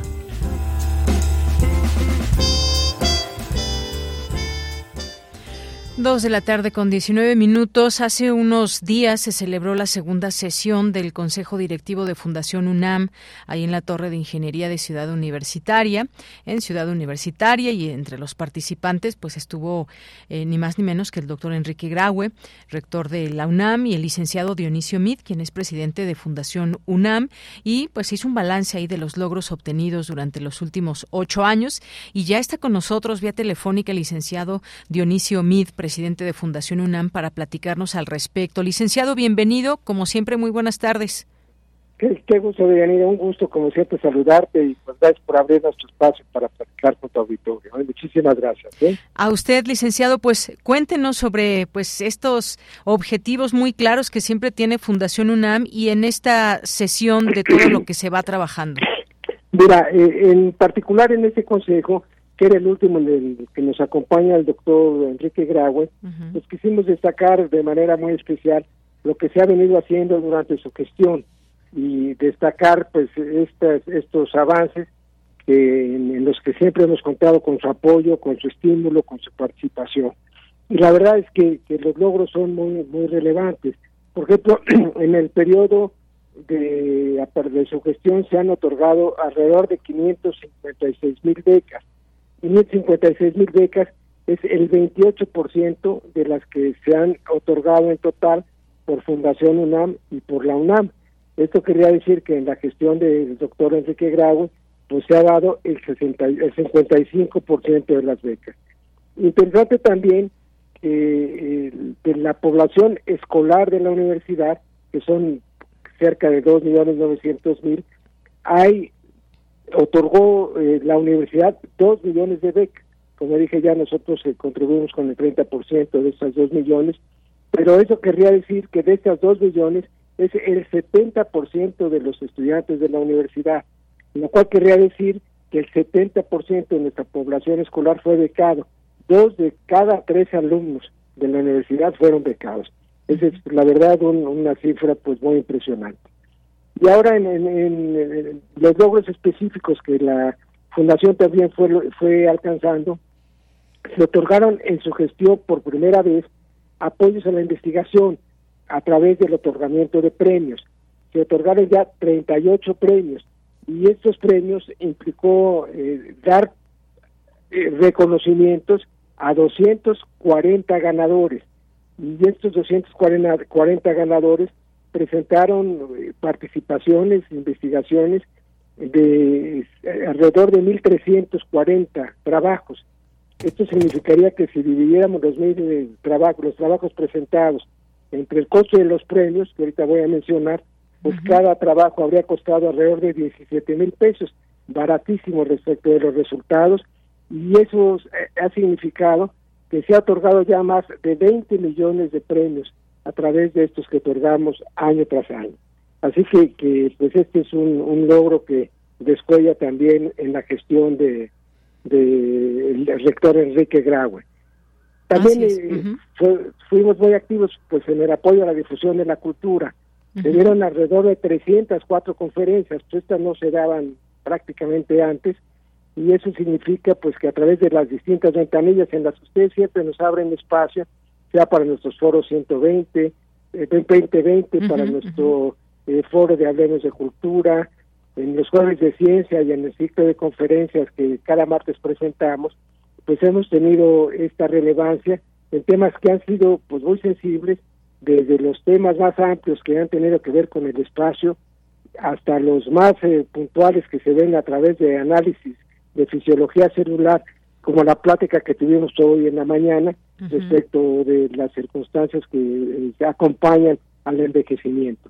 Entonces hemos tocado temas muy diversos, tanto en los foros, tanto en los jueves de ciencia, tanto también en el ciclo de conferencias, y aquí vale la pena destacar a la Fundación UNAM, en este espacio, en esta gestión del rector Graue, eh, se eh, creó un programa por Naciones Unidas para impulsar el desarrollo de las ciencias básicas para el desarrollo sostenible.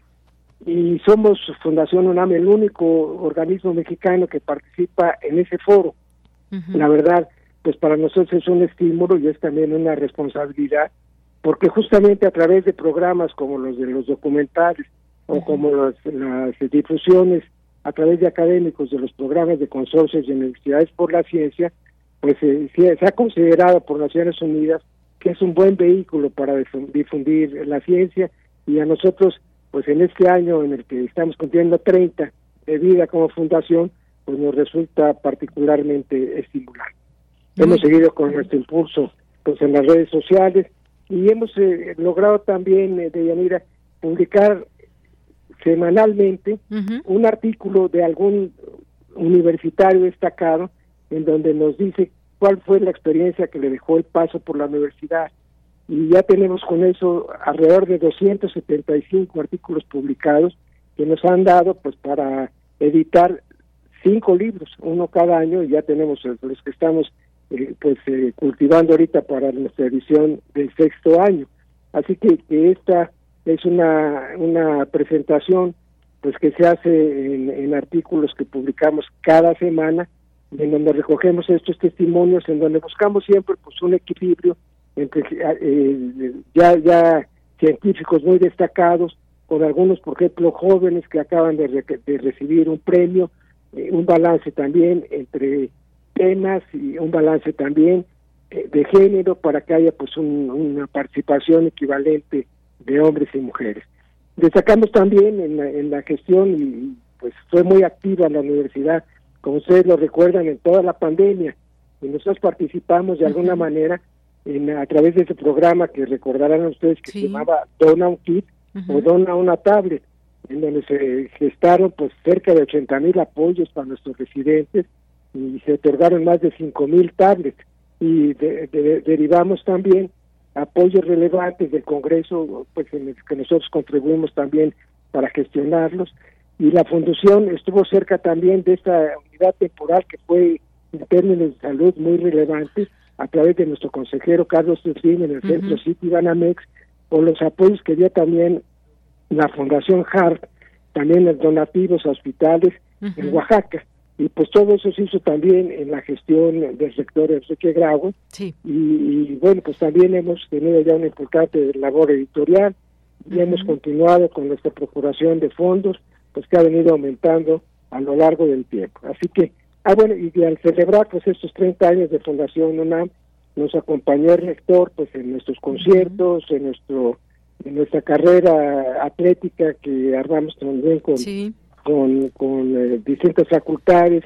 Durante este periodo pues, hemos tenido que cambiar los estatutos varias veces, nos ha acompañado siempre el rector en todo esto, uh-huh. y pues por todo eso al final le dimos un reconocimiento sí. en la entrega de, de un diploma, en donde recogíamos pues, sus palabras muy sentidas y muy relevantes en el en el Congreso, uh-huh. en la Comisión Permanente, en donde él destaca este papel relevante de la universidad y la importancia que debe tener para la defensa de la soberanía nacional el impulso a la docencia, a la investigación científica uh-huh. y a la difusión de la cultura.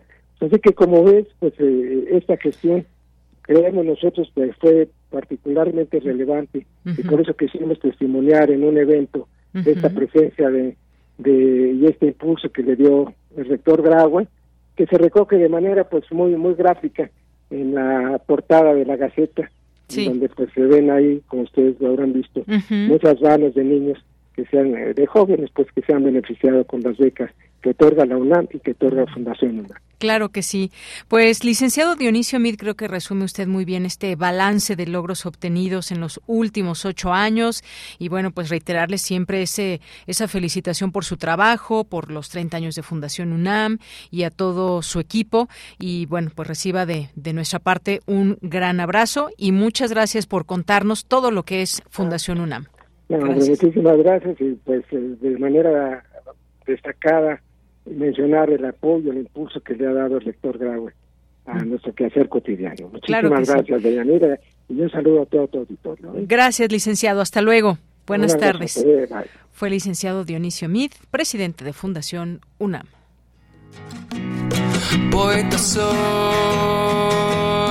errando voy, buscando el sonido que dejó tu voz.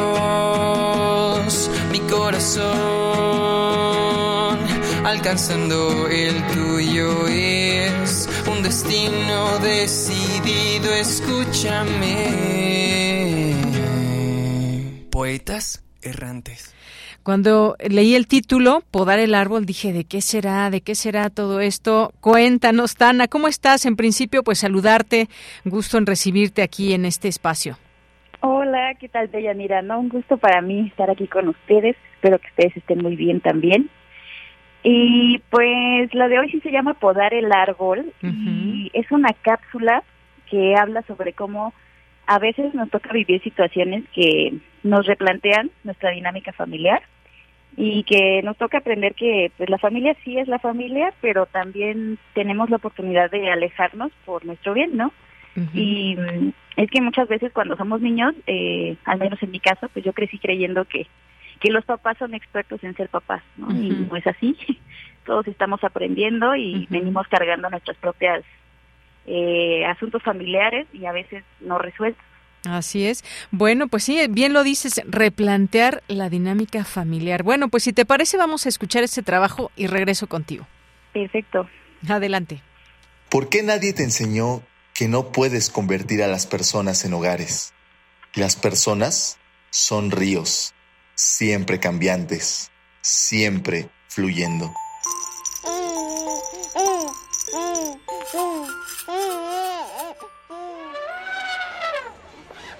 Yo soy yo desde que puedo recordar. A los tres, era yo a quien llevabas al zoológico. Podíamos ver a los animales por horas. Mira, hija, ¿ya viste el camello, Tana? A los ocho me enseñaste a andar en bici y fue un día increíble. Pero a los doce me alejaste de mi abuelo con palabras que no debiste gritarme a esa edad. O a ninguna. Vi a mamá llorar. Cuando tuve quince bailamos mi vals. Siempre te agradeceré esa fiesta y tanto de lo que he vivido. Feliz cumpleaños, mi princesa. Crecí pensando que tú eras quien debía controlar todo. Yo no tenía esa libertad, ni siquiera mamá. ¿Quién es ese imbécil? Mi novio, pa. Te dije Súbete que... Súbete al coche. Me hiciste gritarle a esos señores. ¿Ves lo que provocas? Te dije Tenía que, que ser parte de amar. Eso de ser un poco violento. Si mamá lo toleraba, así debía ser. diecisiete años tenía cuando me tocó madurar. Imagino que siempre conlleva algo de dolor. Llegó Navidad y otra de mis obras de teatro a la que tampoco fuiste. Tu papá se cayó del techo. Estaba colgando la serie navideña. Cada día de reposo te vi enloquecer de celos, volverte loco por no poder caminar y atormentarte con las historias que creabas en tu mente. Los trastornos psiquiátricos están más cerca de lo que creemos, y la persona que amas puede estar lidiando con ellos ahora mismo. Tú le estás encubriendo. Que te diga lo que está haciendo. Ja, lárgate tú también. Mira lo que me haces decir. Recuerdo cada palabra. ¿Cómo podías tomar en serio algo que no existe? El instinto fue lo que me obligó a esconder cada objeto puntiagudo. Por las noches, cerraba la puerta de mi cuarto con llave. Creo que hoy ya me voy a dormir con tu papá. Me quedé alerta hasta que escuché gritos. Corrías de un lado a otro con unos ojos que solo había visto en películas de terror. Mamá escondió tu pistola. ¿Tenemos una pistola? De haber cambiado algo esa noche, mi vida sería muy diferente. Si es que todavía fuera vida. ¿Y qué hay después de los brotes psicóticos? A mí me tocó rearmar lo que conocía como realidad. Y fue lo peor y lo mejor que me pudo haber pasado. Solo se puede ayudar a quien quiere ser ayudado. Y así es. A veces toca decidir si nos quedamos o podamos el árbol genealógico por nuestro bien. Tuviste una de las infancias más crudas que he escuchado. Y no te culpo. Hiciste lo que pudiste con las herramientas que tenías. Sé que lo estás intentando. Me gusta verlo de lejos. Y nada ha hecho que te quiera menos. Ni a ti, ni a mamá. Los asuntos no resueltos se arrastran de generación en generación y tratan de aferrarse al presente. Nos pasó, y hoy te perdono. Nos perdono. Y si algún día me toca ser mamá, sepan que aprendí para bien y que procuraré tener mi corazón fuerte y abierto para cuando suceda. Me toca trabajar cada día para alejarme de la idea de amor que crecí viendo. Y aunque no siempre lo logro, voy por buen camino. Me da mucho gusto verlas. Ya cuéntale. Me contrataron en el proyecto. Felicidades, princesa. Gracias. Te quiero, pa. Yo también te quiero mucho, hija. Bien, pues Tana, eh, historias a veces muy duras que nos envuelven y como bien dices, de pronto eh, llegamos a un punto en donde hay que decidir si podamos el árbol, el árbol genealógico o bien curamos daños que pues se van teniendo conforme pasa el tiempo, pues historias duras que a veces nos envuelven, ¿no? Sí, así es, pues es un placer compartirlo con, con ustedes y con los que nos escuchan. Y pues no está de más recordarnos a todos que pues somos dueños de nuestra propia historia, ¿no? Y sanar esa seriedad nos corresponden a cada uno y se trata de no pasarlas a las siguientes generaciones. Claro, siempre hay un momento, eh, pues un momento importante y debemos darnos ese momento para sanar esas heridas, para poder continuar de otra manera en la vida, porque si no se sanan, pues bueno, también también pueden puede haber consecuencias. Así que hacer un alto en el camino, en el momento que lo decidamos y ver cómo eh, cómo pues cómo solucionamos, porque todo tiene solución, lo que pueda ser incluso muy complicado. Pues Tana Ramos, muchas, muchas gracias. ¿Algo más que quieras comentar? Eh, nada, pues mucho agradecimiento a ustedes por tenernos aquí. Pues les mandamos muchos abrazos de parte de todos los poetas. Claro que sí, pues los recibimos con mucho gusto a ti y a todo el equipo. También un gran abrazo de parte del equipo de Prisma R U. Hasta luego, Tana. Hasta luego, muchas gracias. Hasta luego, buenas tardes. Esta es una producción de Poetas Errantes, unidos con la poesía y el corazón. algo en ti me es muy familiar. Hay algo en este encuentro que no quiero olvidar. Poeta soy.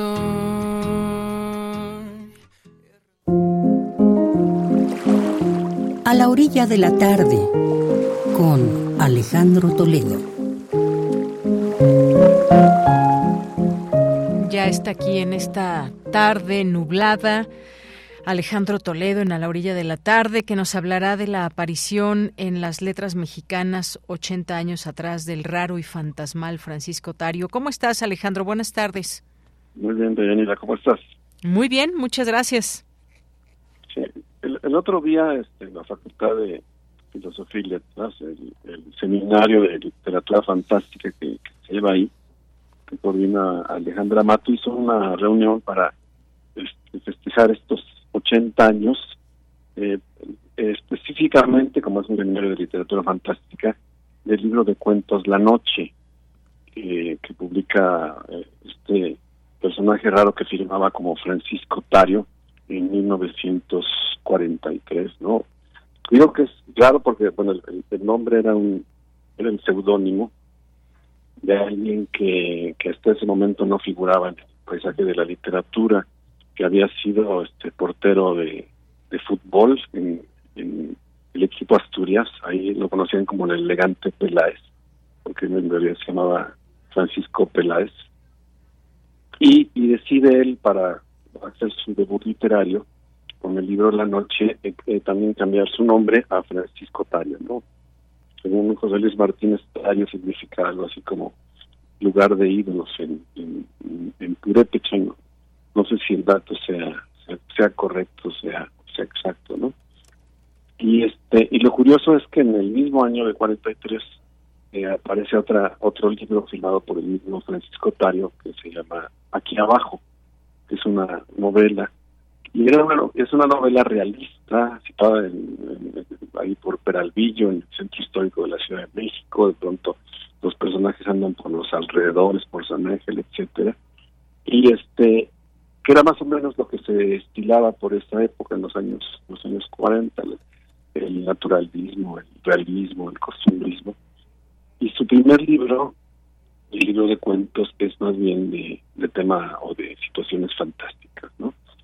Entonces son son dos libros que, que, que parecen escritos por dos por dos autores distintos, uno en las corrientes que estaba que imperaban en los años cuarenta y el otro completamente de, de ruptura, ¿no? Con, por ejemplo, hay un hay un cuento que se llama La Noche del Traje Gris, en el libro de La Noche, donde el traje gris eh, se despierta, digamos, en, en la noche y, y escapa de, del closet y este Y, y sale a, a, a, hacia la ciudad a buscar este vestidos femeninos, ¿no? Este, este con los cuales establecer hay como un como una especie de ligue, o, o hay un perro que también que, que narra la historia y que y que acompaña a un a un poeta vagabundo, ¿no? Curiosamente en, en Polóster hay una historia muy similar a esta de la noche del, la noche del perro, que se llama una novela que se llama Tombuctú. Está narrada también desde el punto de vista de, del perro, ¿no? Está un poco indagando, eh, es un libro que no tuvo, hace quince días hablamos de, de Jan en Llamas, de Rufo, que cumplió setenta años, este La Noche cumple ochenta años, y su repercusión, digamos, literaria fue como tardía, ¿no? Hasta hace pocas décadas ya se le dio como un lugar importante en, en una transformación que tuvo la literatura justamente en esas décadas, ¿no? Porque en En mil novecientos cuarenta apareció la antología de la literatura fantástica que hicieron en Argentina Borges, Bioy y Silvina Ocampo.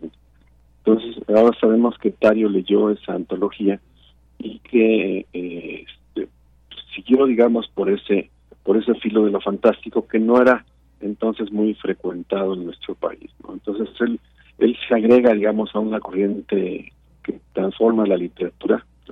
Es el lector y seguidor de De, de Borges y este y hacen sus transformaciones en en ese libro de cuentos que se llama La Noche, en uno siguiente que se llama Tapiotrin, Mansión para Fantasmas, y en uno último de los de los años sesenta, justamente del año sesenta y ocho, que se llama eh, eh, Entre tus dedos, no, Una violeta de más, perdón. Ese, uh-huh. es, ese es su último libro, publicado en, en mil novecientos sesenta y ocho, ¿no? Entonces, Tario es, es un autor de, de rupturas, es un es, es, fue como una vanguardia solitaria que se, se descubrió posteriormente y que ahora tiene sus lectores, ¿no? Esta reunión que tuvimos en el Seminario de Literatura Fantástica de Filosofía y Letras, ahí este, pudimos convivir con algunos especialistas jóvenes en la obra de Tario. Entonces, es una obra que está en la academia y que, gracias a las ediciones que circulan en el Fondo de Cultura Económica de sus obras completas, tiene sus jóvenes lectores, ¿no? Entonces, es un libro de hace ochenta años, pero que este, yo yo creo que hasta estas épocas eh, es cuando se le reconoce un lugar en la historia literaria y se le admira por ser un, un precursor de, de lo fantástico en nuestro país, ¿no? Además de ser un personaje uh-huh. que, que, que siempre este eh, lo, lo descubre uno como en, en situaciones extrañas, por ejemplo, caminando por este en Acapulco, ahí con, con, con los pies descalzos, nadando en la en la isla de, de la Roqueta, o esquiando, o este o, o en sus fotos como futbolista que ya circulan mucho por, por internet, ¿no?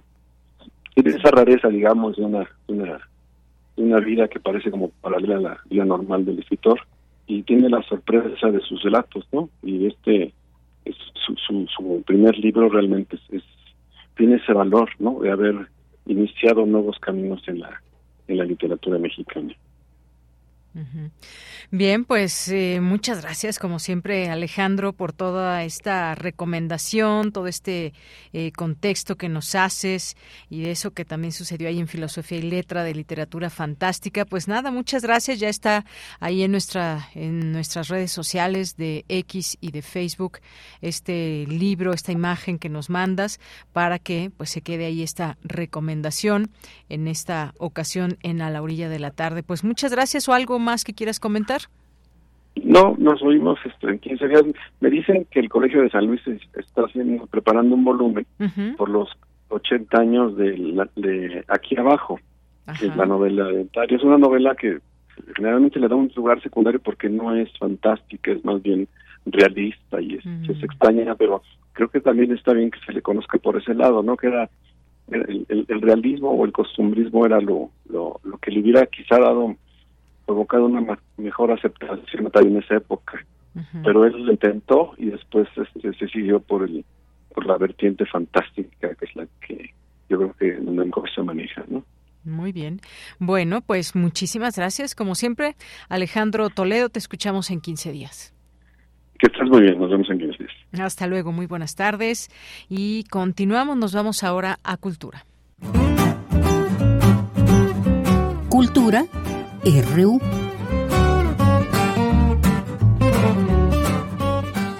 Deyanira, como siempre es un gusto saludarles a través de estas frecuencias universitarias. Nos acercamos al final de la transmisión, no sin antes dejarles información artística sobre una propuesta que se está presentando en el Museo Universitario Arte Contemporáneo. Les comparto que en su sala virtual, la sala diez, se está presentando Madre Drone, de Patricia Domínguez, una artista chilena cuyo trabajo recodifica elementos del sistema capitalista para convertirlos en mitos de resistencia multiespecie. Mediante proyectos multidisciplinarios disciplinarios que reúnen la investigación experimental etnobotánica con prácticas de sanación, la artista propone una visión poética de la vida contemporánea profundamente ligada a la tierra y a los saberes espirituales. Esta obra en video se presenta en el marco del Festival Cultura UNAM dos mil veintitrés. Y para darnos todos los detalles de esta pieza, conversamos con la curadora Alejandra Moreno. Sí, Tamara, pues muchas, muchas gracias por la invitación. Estamos muy contentos, el M A C, de, de mostrar el trabajo de Patricia Domínguez, esta artista chilena que hace este trabajo muy pertinente en este momento, muy importante. No solo exponer,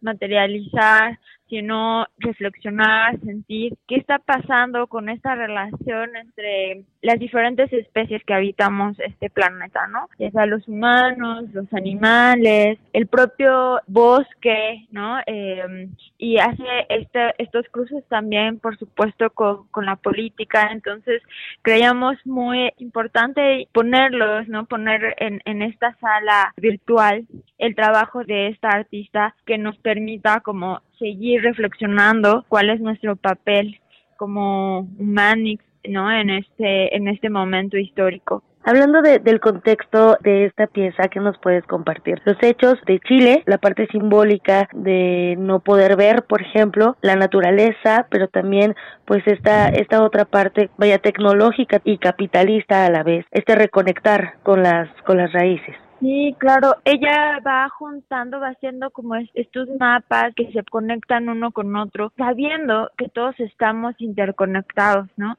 Entonces, por una parte, analiza, se pone a, a investigar, pero también se encuentra en estos bosques de, de la Chiquitanía de Bolivia, que fue, fueron en el dos mil diecinueve una catástrofe ambiental muy, muy grave, justo por una deforestación importante. En este lugar hay este sistema de, de rosa y quema, pero bueno, siempre el sistema capitalístico quiere más y más, entonces bueno, la reforestación no llegó a, al grado necesario y hubo incendios muy fuertes, los cuales hizo que muchos animales, plantas y más fueran afectados. Entonces ella trabaja con este, este hotel medicinal eh, y centro de, de rescate de animales que se llama Biotermal de, de Aguascalientes en Bolivia, y este lugar trae a los animales heridos que solos no van a poder subsistir, ¿no? Algunos están ciegos, algunos están quemados, entonces ella convive con estos animales y con los, digamos, que acompañan, que curan, que, que cuidan a estos animales. Y empieza a ver esta relación entre quién es el guardián, si los animales, los que cuidan estas tierras son los animales o nosotros cuidamos a estos animales, ¿no? Entonces hay toda esta conversación muy rica entre especies. Por otro lado, en ese mismo año, las revueltas de Chile fueron muy, muy fuertes, por supuesto por temas económicos, temas de educación, de transporte público. Había unas tensiones muy, muy profundas en el pueblo con el gobierno de Chile y salieron a las calles las personas a protestar y el Estado chileno pues generó ataques a estas personas que protestaban y muchos de estos fueron el resultado de que las personas tuvieran trauma ocular por perdigones y por gases lacrimógenos. Un total de cuatrocientas cuarenta víctimas de esta represión policíaca, pero Patricia Domínguez empieza a hablar también con estas eh, personas afectadas y de alguna forma no para nada justifican lo que lo que sucedió, estaban bastante molestos por por todo el proceso, que la violencia que habían recibido, pero también se estaban organizando y de alguna forma decían que si ese era el, el costo de, de vivir una vida más digna, de que se movilizaran las cosas, pues no importaba su vista, ¿no? Entonces, a partir como de, de esta relación entre un tucán ciego que estaba en, en, en los baños este, medicinales, en el hotel medicinal, estas personas que perdieron su visión, hace esta conexión diciendo que probablemente la siguiente generación va a estar más sensible a otros a otros sentidos, a otras formas de percibir el mundo, y la visión que ya estaba demasiado atrofiada pues iba a como a dar un salto, ¿no? Entonces es muy muy rico como ya no es un blanco o negro, sino más bien se empieza a complejizar, la tecnología no es el enemigo, la naturaleza no no tiene este sentido de, de bondad solamente, ¿no? Sino más bien todos estamos en el mismo lugar y tendríamos que aprender a relacionarnos con la tecnología, con los animales y entre nosotros humanos. Por supuesto. Alejandra, también que nos puedes compartir sobre esta exposición, que es una de las tres exposiciones que forman parte del programa del Festival Cultura UNAM. ¿Cómo se enlaza esta exposición con esta segunda edición del festival, sobre todo en la reflexión, en la discusión de las ideas, pero también de las violencias y del pensamiento internacional, ¿no? De, de otras culturas, hablando, por ejemplo, de esta artista, ¿no? Que es chilena y que se está presentando a través de la la de la sala diez, que es virtual, todo el mundo la, la, la puede conocer, pero está trabajando en conjunto con el MUAC, con este recinto universitario. Sí, somos muy afortunados de estar en el en el marco de, de este festival, porque justo es un buen momento para reflexionar qué sigue, porque es importante como imaginarnos otros, otras formas de estar. Es valioso tener en cuenta el contexto, nuestra historia y el, el resultado como justo de estos procesos, ya sea... Eh, del capitalismo, pero también de el patriarcado, de, ¿no? Todo, pero ¿y qué hacemos, no? Es, es muy importante encontrar otras medidas, formas de estar, de defender también la vida, ¿no? La vida que no solamente es la de los humanos, ¿no? Como en este marco estamos todas, todos, todos pensando, ¿no? Reflexionando sobre estos diferentes contextos. Nos parecía muy fortuito que haya estado como eh, mostrado Patricia Domínguez, justo porque está pensando en contextos de, de, de Bolivia, de Chile, de, de Latinoamérica, que justo el video nos remite también a nosotros, aunque aunque estamos hablando, por ejemplo, de Bolivia, ¿no? Mucho nos da sentido en nuestro contexto, a otros lugares del mundo, pero probablemente haya una, como organizando una nueva generación. Se imagina una madre drone. ¿Qué es una madre drone? Ya, ya ustedes lo verán en la pieza, pero es una, una mezcla entre las hierbas medicinales, la sabiduría como de los, de los ancestros, de los animales, pero también la tecnología. Es como una estrategia de juntar todo en un, en un lugar y sacar lo mejor que tenemos en este momento para imaginarnos nuevos futuros, ¿no? Porque estas posibilidades más amables con todos. Por supuesto. Muy bien, Alejandra, pues vamos a dar difusión para que nuestro auditorio se acerque a Madre Drone, que conozca más del trabajo que han realizado en conjunto desde la Sala diez, desde el MUAC, junto con Patricia Domínguez, y también eh, pues reflexionar acerca de estas otras posibilidades. Te agradezco que nos hayas tomado la llamada y que nos hayas también ampliado este panorama sobre esta pieza. De verdad, muchísimas gracias. No, pues un gusto. Muchas, muchas gracias por, por la difusión, Tamara. Y pues ojalá y, y la disfruten. Va a estar unos meses ahí disponible para, pues como tú dices, para todo el mundo. Alejandra Moreno es curadora de Madre Drone. Esta pieza la encuentran en la Sala diez, la sala virtual del Museo Universitario Arte Contemporáneo. Pueden ingresar a su página oficial para ver esta pieza. También pueden seguir sus redes sociodigitales. Hasta aquí la información. Deyanira, te regreso los micrófonos. Que tengan excelente tarde. Hasta mañana. Gracias, Tamara. Hasta mañana y continuamos. Nacional R U. Bien, algunos temas nacionales a destacar. Está este eh, acerca del tribunal. Tribunal niega orden de aprehensión por enriquecimiento ilícito de García Luna, dice esta nota de Gustavo Castillo García de La Jornada.